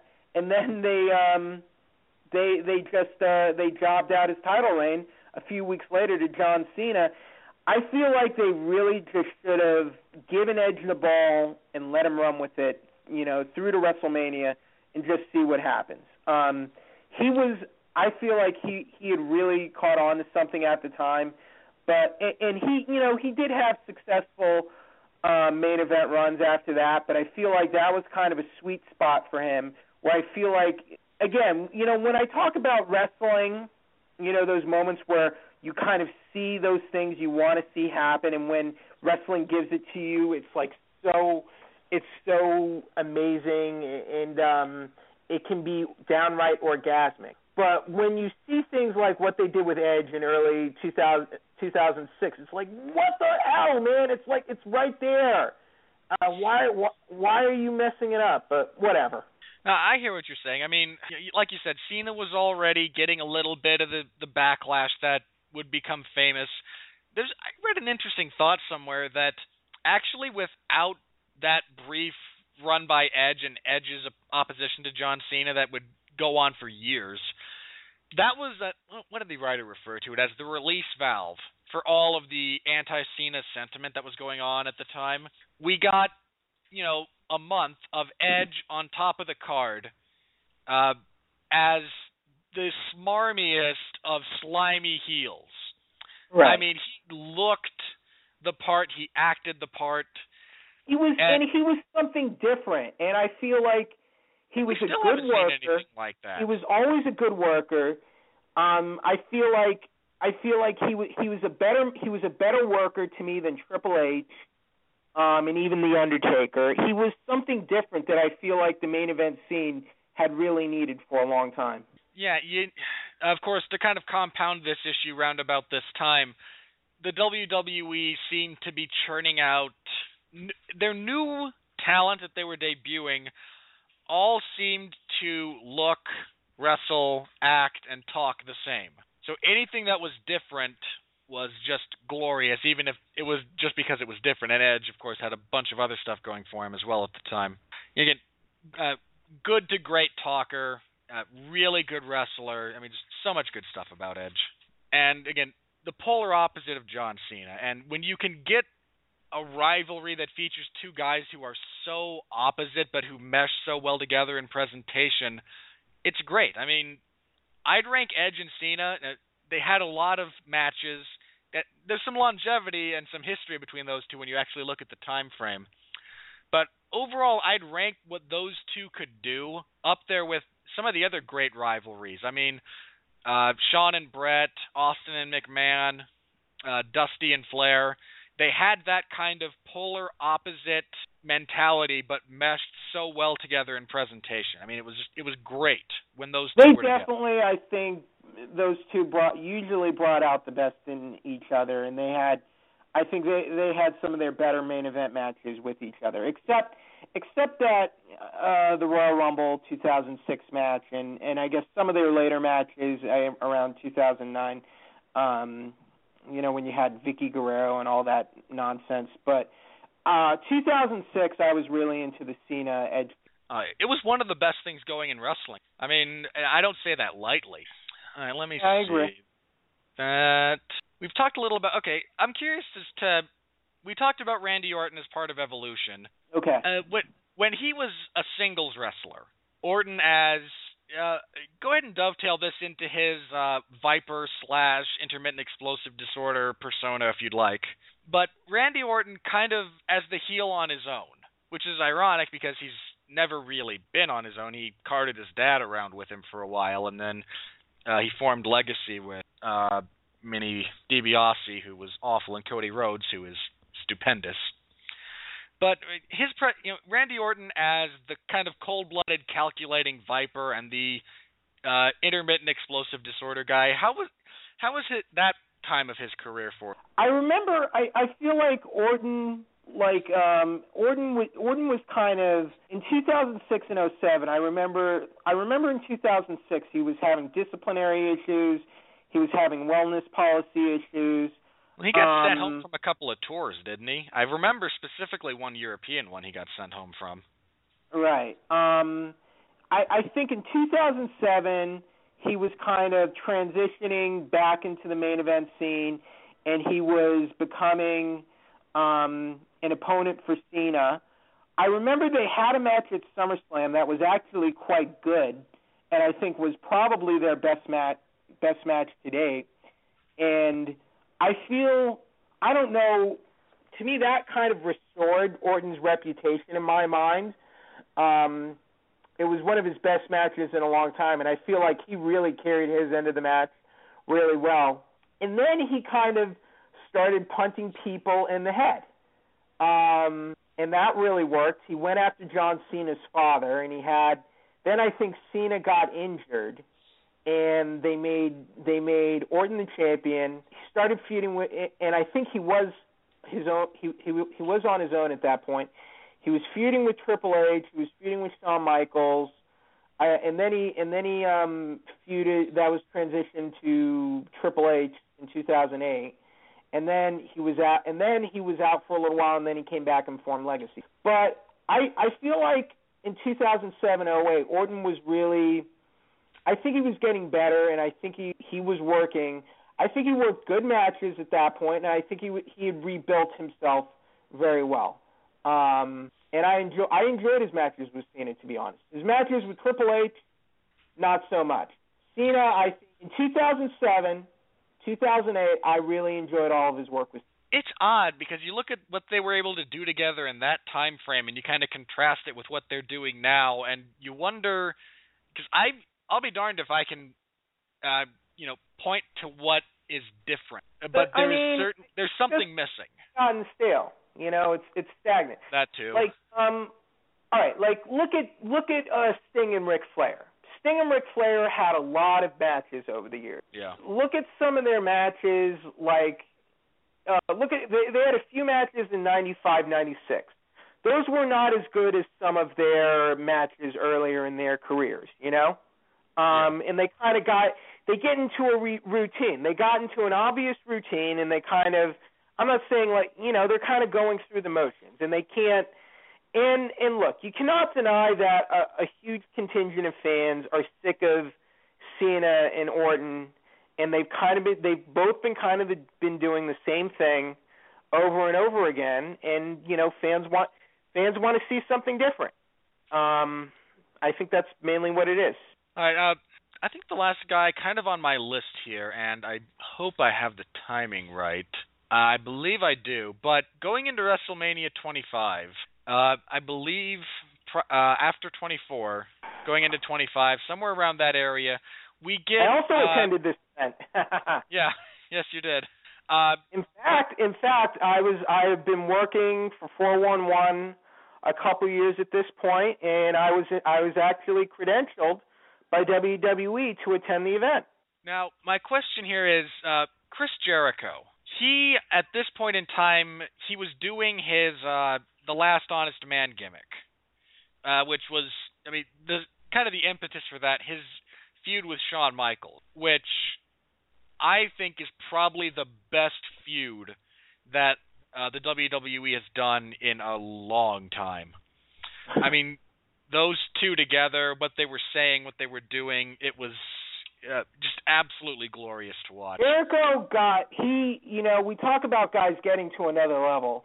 Um Jericho throughout his tenure, like he he'd been he'd been good, but this this character he created, um, the way he tweaked his character was was he did amazing work. Um the way he kind of he he stopped he was no longer the rock star. He was kind of like this this kind of elder statesman.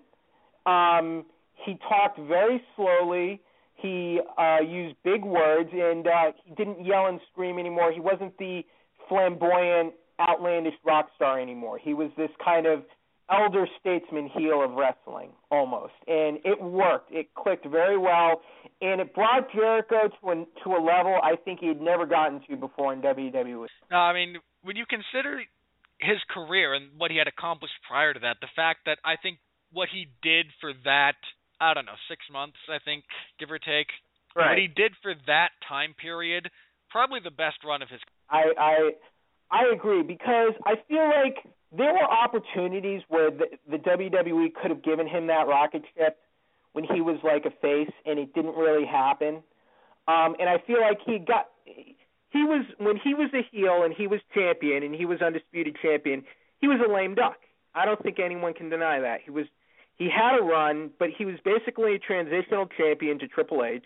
He was basically Triple H's bitch.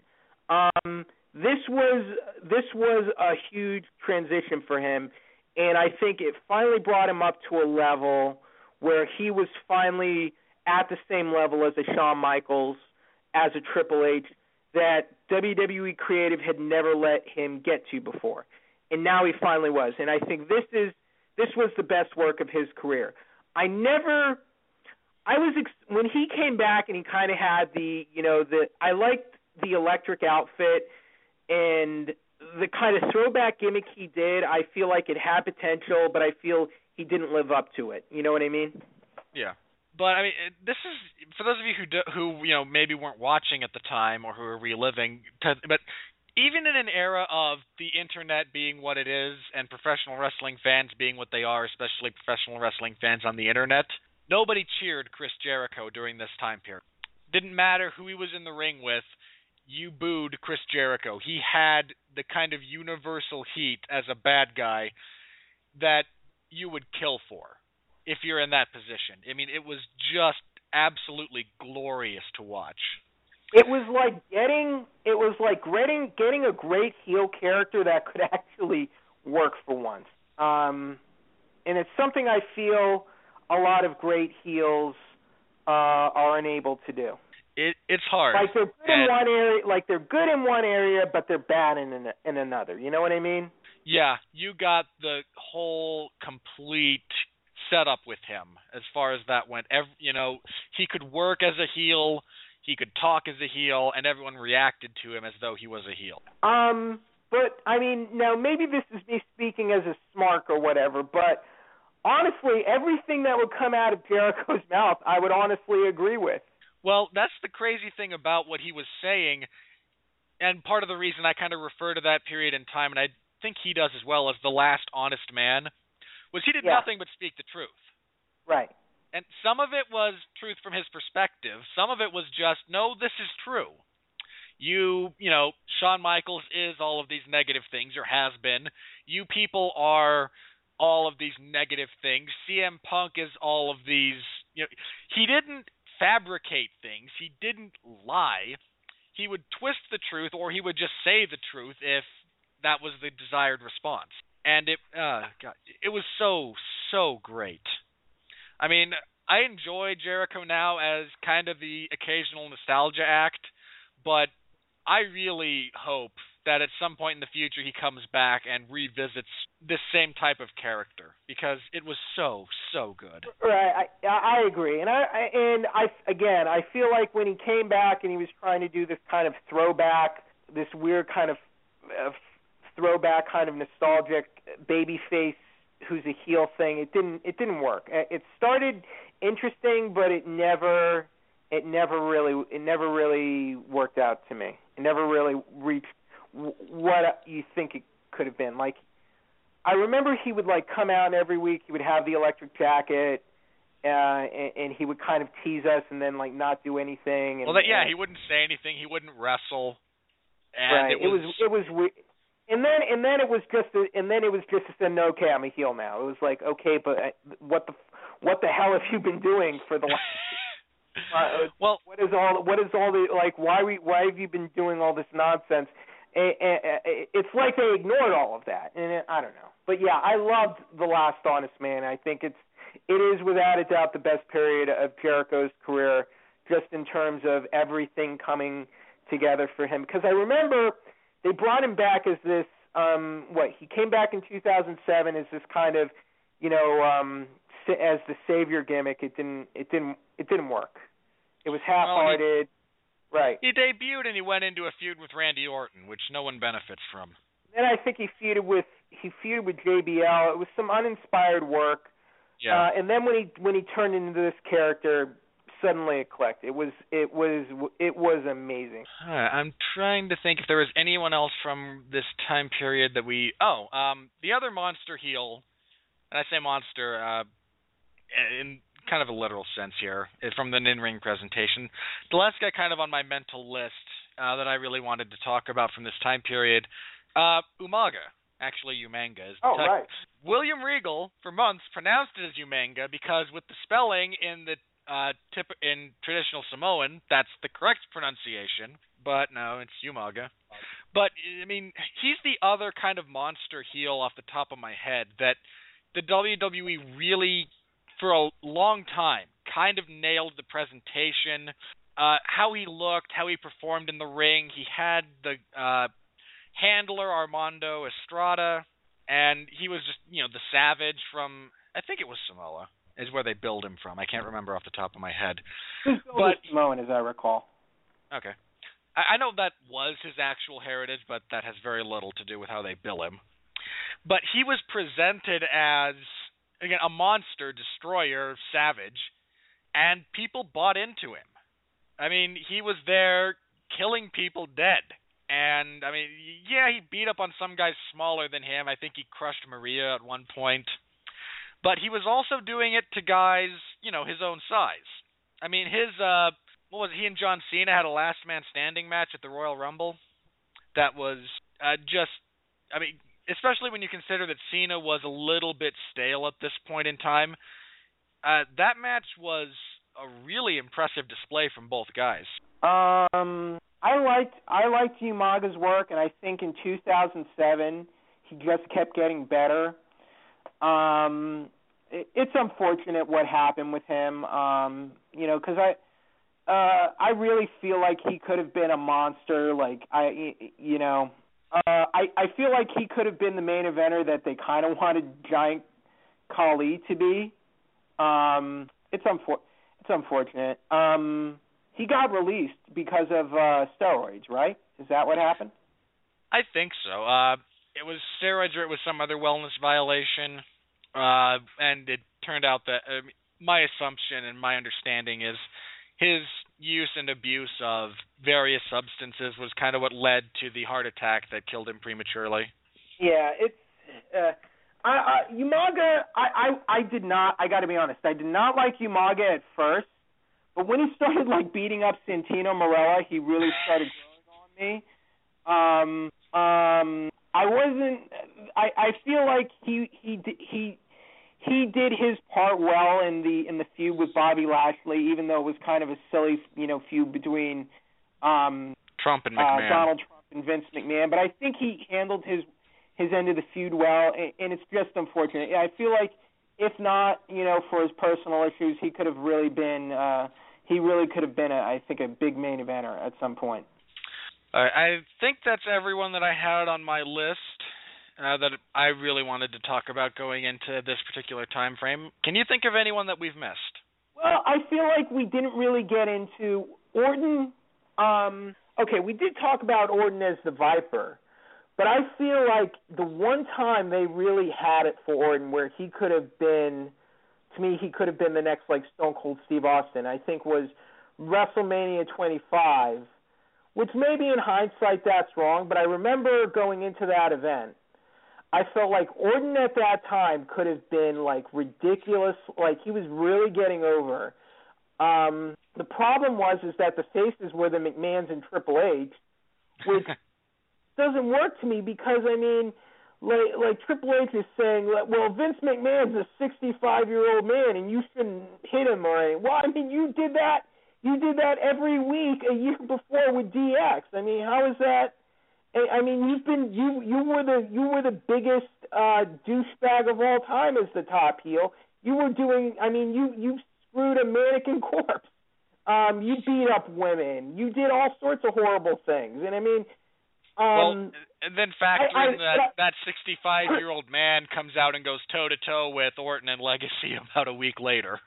Look, and then you have what I like. I what I was liking about or- Orton is that he looked insane. He he looked and acted insane, and it Yeah. looked like he didn't know. Like when he came out, you didn't know what he was going to do. He he was like a loose cannon, and it was entertaining. He started like kicking people in the head every week. He made that his thing, and it worked. And I feel like that was his that was his prime opportunity, but they kamikaze that whole feud. They made it about Triple H getting uh, redemption for his family and his wife because now they acknowledge that Triple H was a McMahon, and I hated all of that. I hated the ending to WrestleMania 25, um, and that was just kind of the that's kind of the polar opposite of 17, where you talk about how you set up a card and paste the card. Where Triple A, uh, uh, Undertaker and Shawn Michaels at that event had the match of the year, but the problem is they put it on right like uh, before the main event, and no one it on- cared. After that match, no one cared. No one cared about Cena. Yeah. I mean, Cena versus Edge versus Big Show was a horrible match and it was a horrible feud anyway. No one cared about that match. No one cared about uh, Triple H, and the match was paced horribly. Uh, Wasn't it was attached horribly. the stipul- they attached that stupid stipulation of DQ Yeah. will change hands. But Uh, but they made it so like like Orton was the heel and Triple H had to get redemption and payback for his wife, and they failed Orton, and I feel like Orton never recovered from never from not getting that was that was Orton's WrestleMania moment, and I feel Orton as a performer never recovered from never getting that moment. Uh, I won't disagree with you too much there. It was an odd choice to end it that way. I mean, again, I have not enjoyed anything Randy Orton has done, but that a lot of that is my personal taste, my personal preference. But objectively speaking, you're in, assessing, you know, what you know the crowd reaction to him at this point in time, his presentation as a guy who was crazy. No, it, it worked. I mean, it didn't work for me, but I'm not the I'm not the whole audience. I'm a guy Right. who doesn't Right. care about Randy Orton. But most people, and you included, I mean, people were reacting to what he was doing. Uh, he had some pretty serious heat the time he DDT'd Stephanie. And, I mean, kicking Vince McMahon in the head, and the way he looked after he'd done it, like, I don't remember doing this, what the heck happened? You know, he, you, you hit the nail on the head, and you said he presented himself as crazy, and no one knew what was going to happen. I mean, Dean Ambrose has kind of a, sa- a similar vibe going on now. Not exactly the same, but similar kind of loose cannon, unpredictable thing going. I I I got to be honest. I I liked him kicking Vince McMahon in the head. I like this may make me sound like a bad person. I liked him DDTing Stephanie and like holding Stephanie hostage and holding Raw hostage. I mean, I I like maybe it goes back to the Stone Cold thing, but you know, you, you like loose loose cannons, guys who kind of cause trouble and kind of break the format, break from format and do uh crazy things. And I think Orton played that character really well. And I feel like WWE was not looking at the audience and not giving the audience what they wanted. Yeah, that's uh, that's been a problem. All right. Uh, again, I think that we've hit everyone I wanted to talk about. Uh, thanks for bringing up Randy Orton at that point in time. Again, it uh, my bias aside, it was good. It was great stuff from uh, objectively speaking. Um, again, I think that's everything I had on my I had on my list here. So if uh, anyone else on your mind that we've uh, looked overlooked, not talked about? Mm, and I mean, cause we're we're we're talking about eight or nine years, so they're probably Yeah. Oh, there's there probably guys who are going to fall through guys. um I mean, there's plenty of stuff we haven't talked about here. I mean, Matt Hardy H- I mean, in a couple of Triple different H, roles. uh, Triple H. Uh, you know what can we re- what can what else can we really say? Um, those are the, those are the ones that really stick out in my mind. But I mean, you know, Jericho's rated. You know, the ti- the height of his rated R run. Jericho as the last honest man alive. Those were kind of the, the highlights of those years for me in terms of just quality quality heel. I Um, feel CM Punk. I guess CM Punk had never really been. Fu- he yeah he had yet to turn full on heel. Because Because uh, he did the Straight Edge Society following this WrestleMania, I Right. believe. Is right, when he got but, into that. Um, I think that I think Straight Edge Society was the following year. yeah. But he'd he'd had a brief like uh, a brief like cup of coffee as a heel with um the the the new the new the new breed ECW stable that lasted like I think a few weeks, but he was never a full on heel, so we can't really talk about CM Punk as a heel at this point. Um, but really, I think that the two best, just in terms of overall like uh, in ring in ring feuds, matches, the promos, um, the gimmick and the character. I think the top two had to be Edge and Jericho. What what would you say to that? I'd agree with that. Oh, there was one other that I feel I need to throw an honorable mention to before we close out. Um, Eddie Guerrero in his unhinged role during his feud with Rey Mysterio. Mm, I did I did not I got I I, I you know um Not for you? not for me.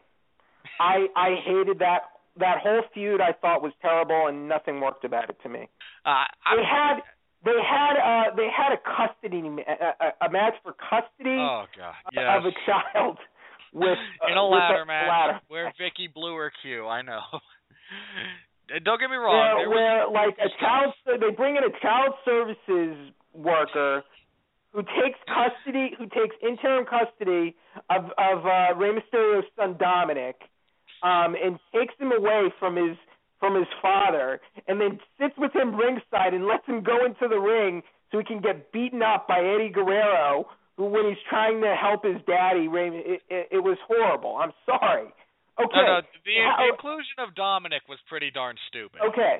They had a match like they had a match where uh I think um I think a Great American Bash or something where um if if Eddie Guerrero lost he he would not be allowed to reveal the the stupid secret.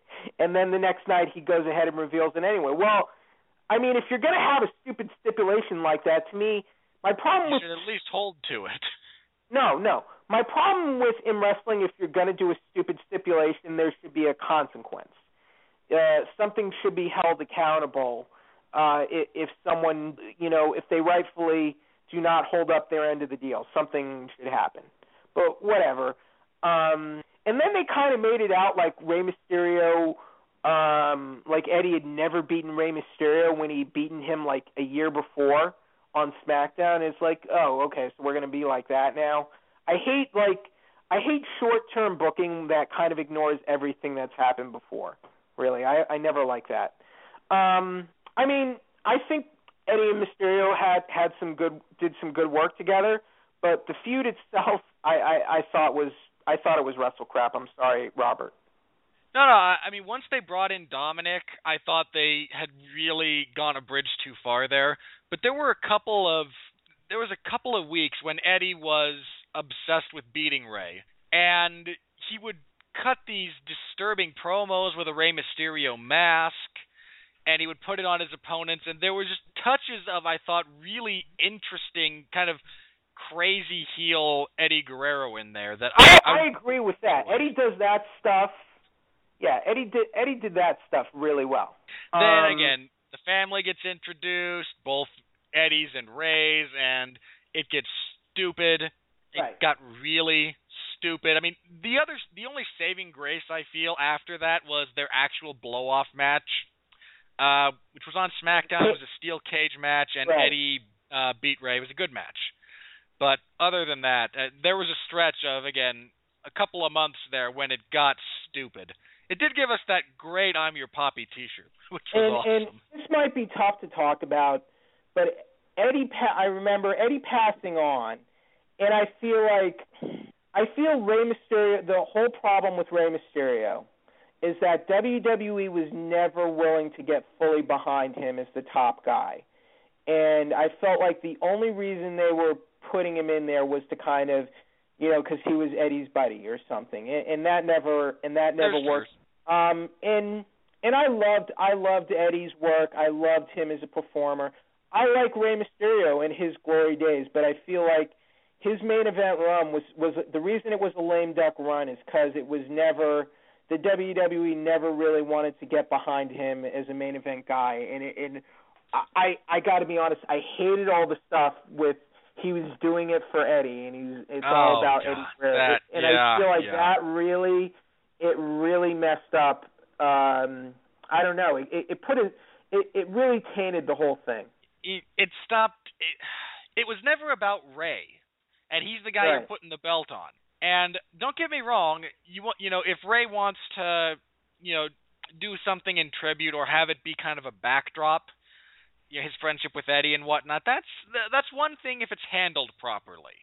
It's another thing for everything he does for a year plus to be specifically in memory of Eddie and it was it just got to be too much and it overshadowed everything else that they were trying to do with him and it was a classic case of something that never got started because it was never set up properly. I think it says a lot that you know Rey Mysterio won the Royal Rumble that year, and he didn't get to main event WrestleMania.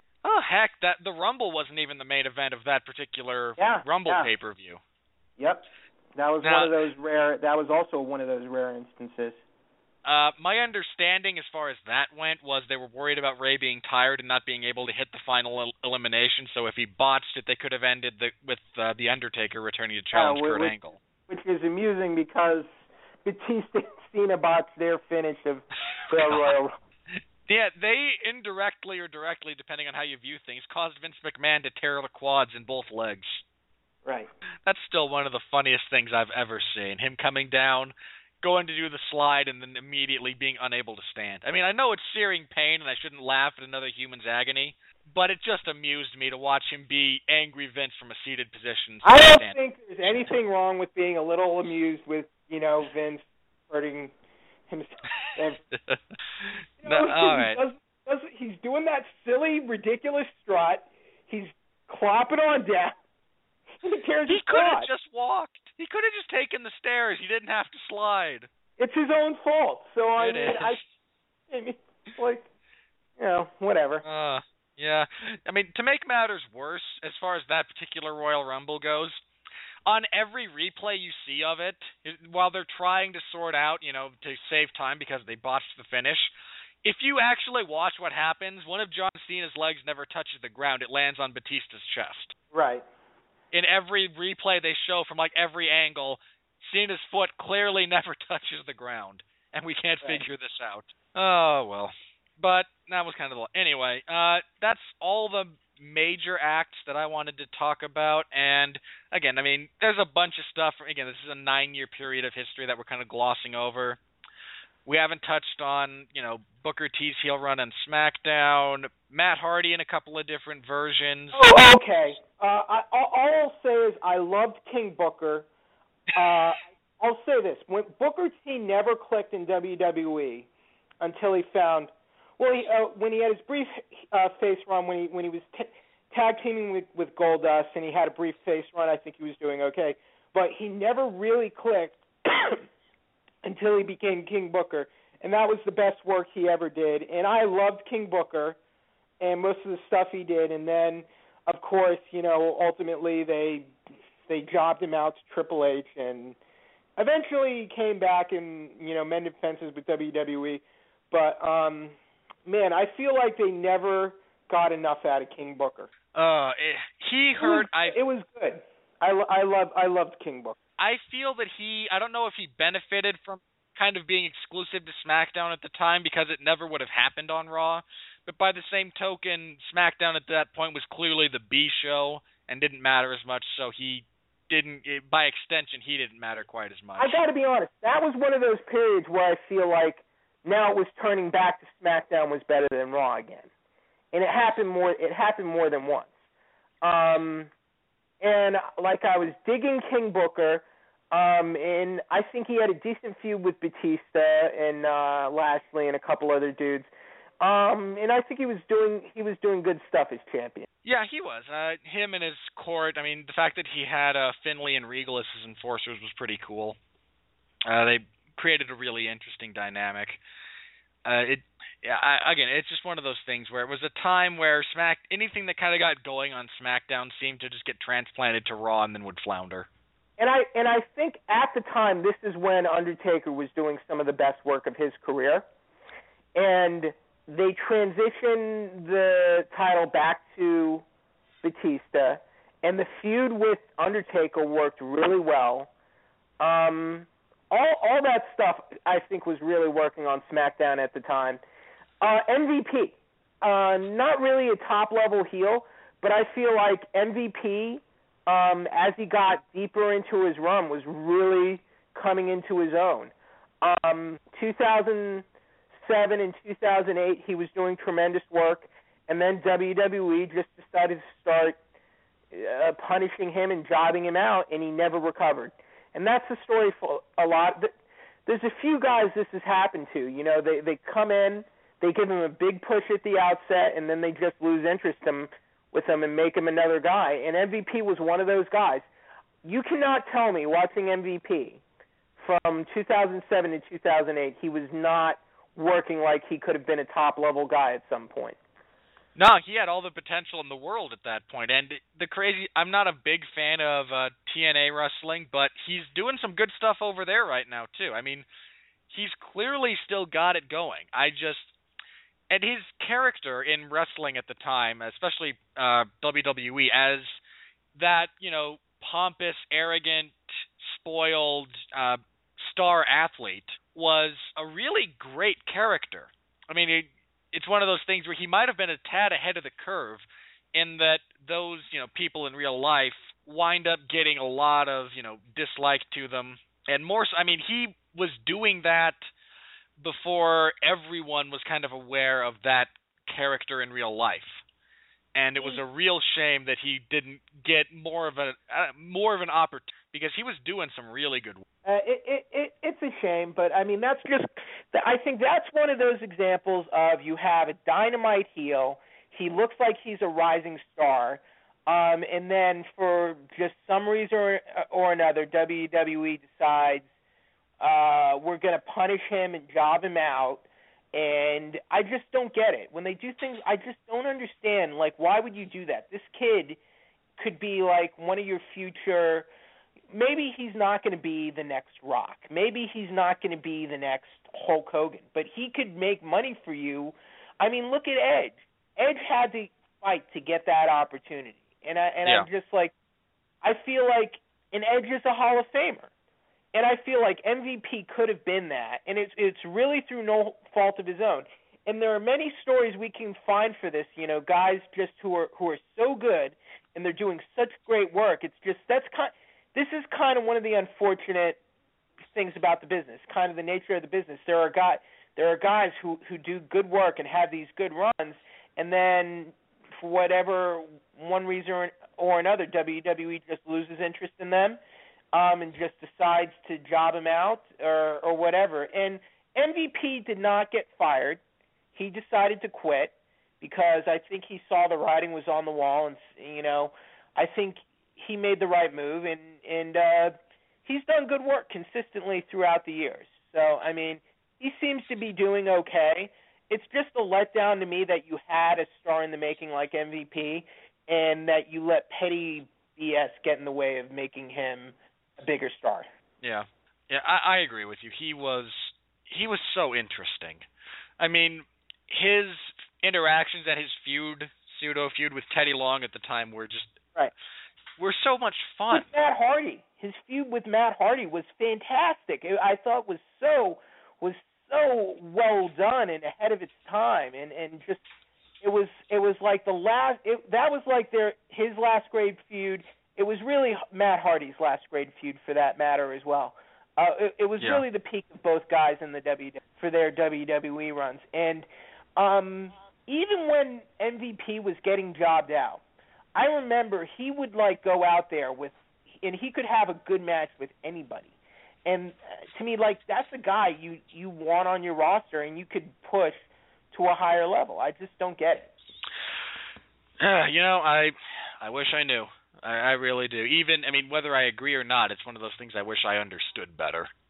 I, and I Uh, think, and, and I'm not going to say it's going to happen to him soon, but the guy I see it happening to right now, just for comparison, you know, so we connect back to this time period. It's what was happening to MVP in that time period. I feel is now happening to Cesaro. Oh God, that guy should be. I first l- let me say this. First of all, as far as Cesaro goes, I'm a huge fan. I've been a fan of of him when he was wrestling in Combat Zone Wrestling with Chris Hero as part of the Kings of Wrestling, and he was going by his real name Claudio Castagnoli. His stuff in Chikara, his stuff in Ring of Honor, his stuff in CZW. I've been a fan of his for a really long time, and I don't know what the hesitancy is to get him really going, but I hope whatever it is, they get over it because I love him. The fans love that guy. He's great. He you know, he's not the best promo, but he's got charisma. And it's not the loud, boisterous, you know, charisma that you're used to getting from, you know, Cena or Hogan or even the kind of thing you get from Randy Orton as far as Got it. He's presentation goes. He's got person.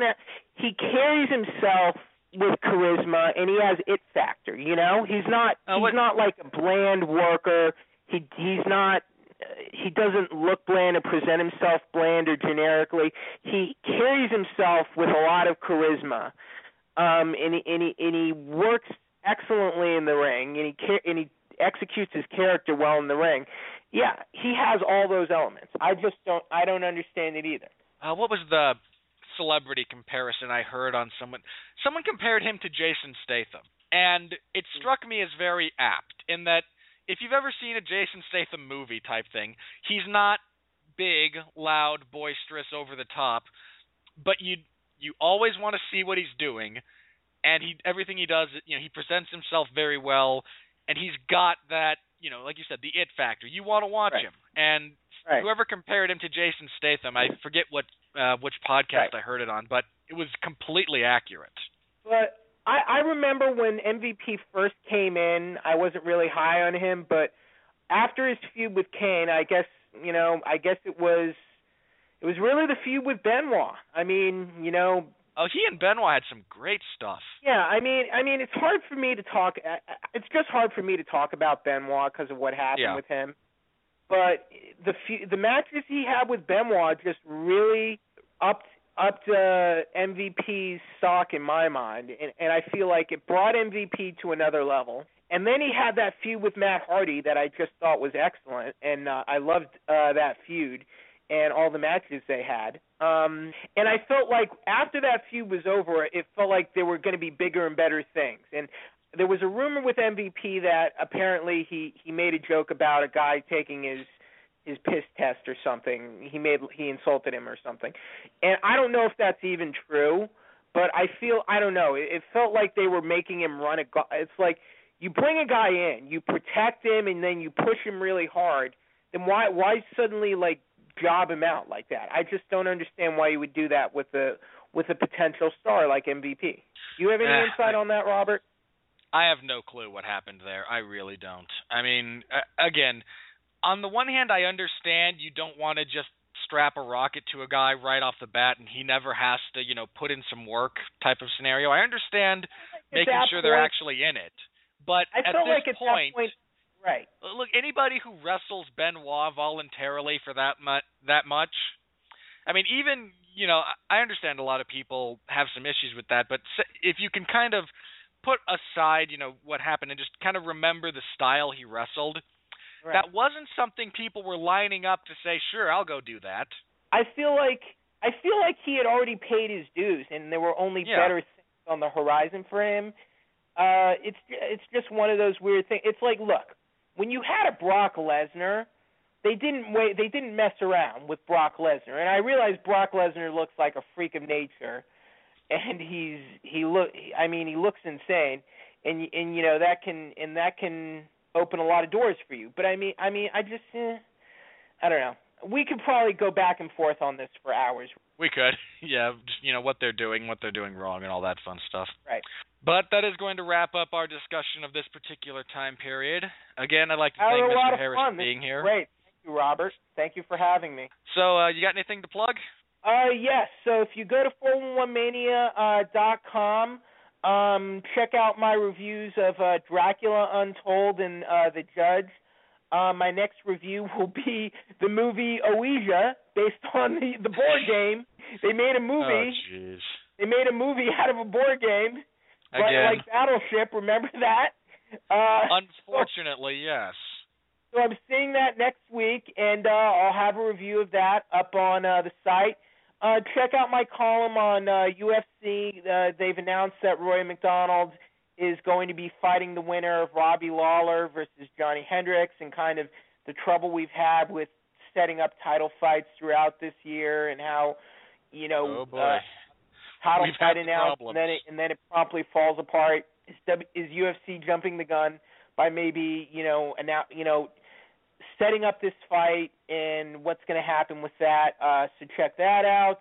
Um, uh, let's see, what else do I have uh, coming up? Um, still got the in- the interview with Jake Ellenberger. Um, it's just you know it's it's a, a longer interview, and uh, once I sit down and transcribe it, it'll be up there. Uh, you know, um, he'll he'll be fighting next month, so it'll be it'll definitely be up uh, before then. All right, look forward to reading that. Uh, Robert, hell, sorry, what was that? thank you. All right. Uh, as far as I go, I've taken a couple of weeks off from writing columns. I've done. A, I've been doing uh, some coverage, including World Series of Fighting 14, headlined by Jake Shields and some guy he tapped out at almost the end of the first round. Only Jake Shields could make a first round submission win boring. But I will have something up uh, this week. I'm planning on doing a big breakdown of the upcoming featherweight title fight between Chad Mendes and Jose Aldo. So look for that. Should be a lot of fun. Uh, so again, in the MMA section of 411 Mania. I also host the 411 Ground and Pound radio show Sundays at 8 p.m. Eastern. We took a hiatus last week because there was nothing worth talking about. Uh, nothing in the news, no fights, none of that fun stuff. So we took a week off. We'll be back this coming Sunday, 8 p.m. We will be previewing UFC 179 Aldo versus Mendes 2. That whole pay-per-view top to bottom. Jeff Harris will probably be back. Uh, he's normally there. So tune into that. It is a call in show. Information for how to get in touch if you want to have your voice on the air is given out at the top of each show. Be sure to check out all the great shows here on the Radulich and Broadcasting Network. We got a bunch of them. They're all worth listening. Uh, we got sports, we got news of the day, uh, comic source material, my show, uh, movies, metal, if you're into metal music, all of it. Subscribe, uh, Blog Talk, Stitcher, iTunes. That, that way you just get it all. You can rate us, you can give reviews, all that good. Stuff. So I encourage you to do that. I'll be back next week. I'm trying to get back on track for once a week, everybody. Want to go back to weekly. Uh, that will be WWE from WrestleMania 25 to the present, give or take, is the time frame I want to discuss. So all the great uh, heel characters that have come about, uh, the state of the business currently, all that good stuff. So tune in next week, same time and I will be sure to get all that information out. If you want information as it becomes available, the Radulich and Broadcasting Network Facebook page uh, will provides all the information. So go over there, like that, get all the information there. That's going to wrap us up here. Again, I have to thank Jeff Harris for being on this on a little bit of short notice. It's always nice to have him on. I'll be back next week. Until then, remember if you don't have a decent villain, your hero, he's just a strange man in tights, and nobody wants that. Night, everybody. So say good night to the bad guy.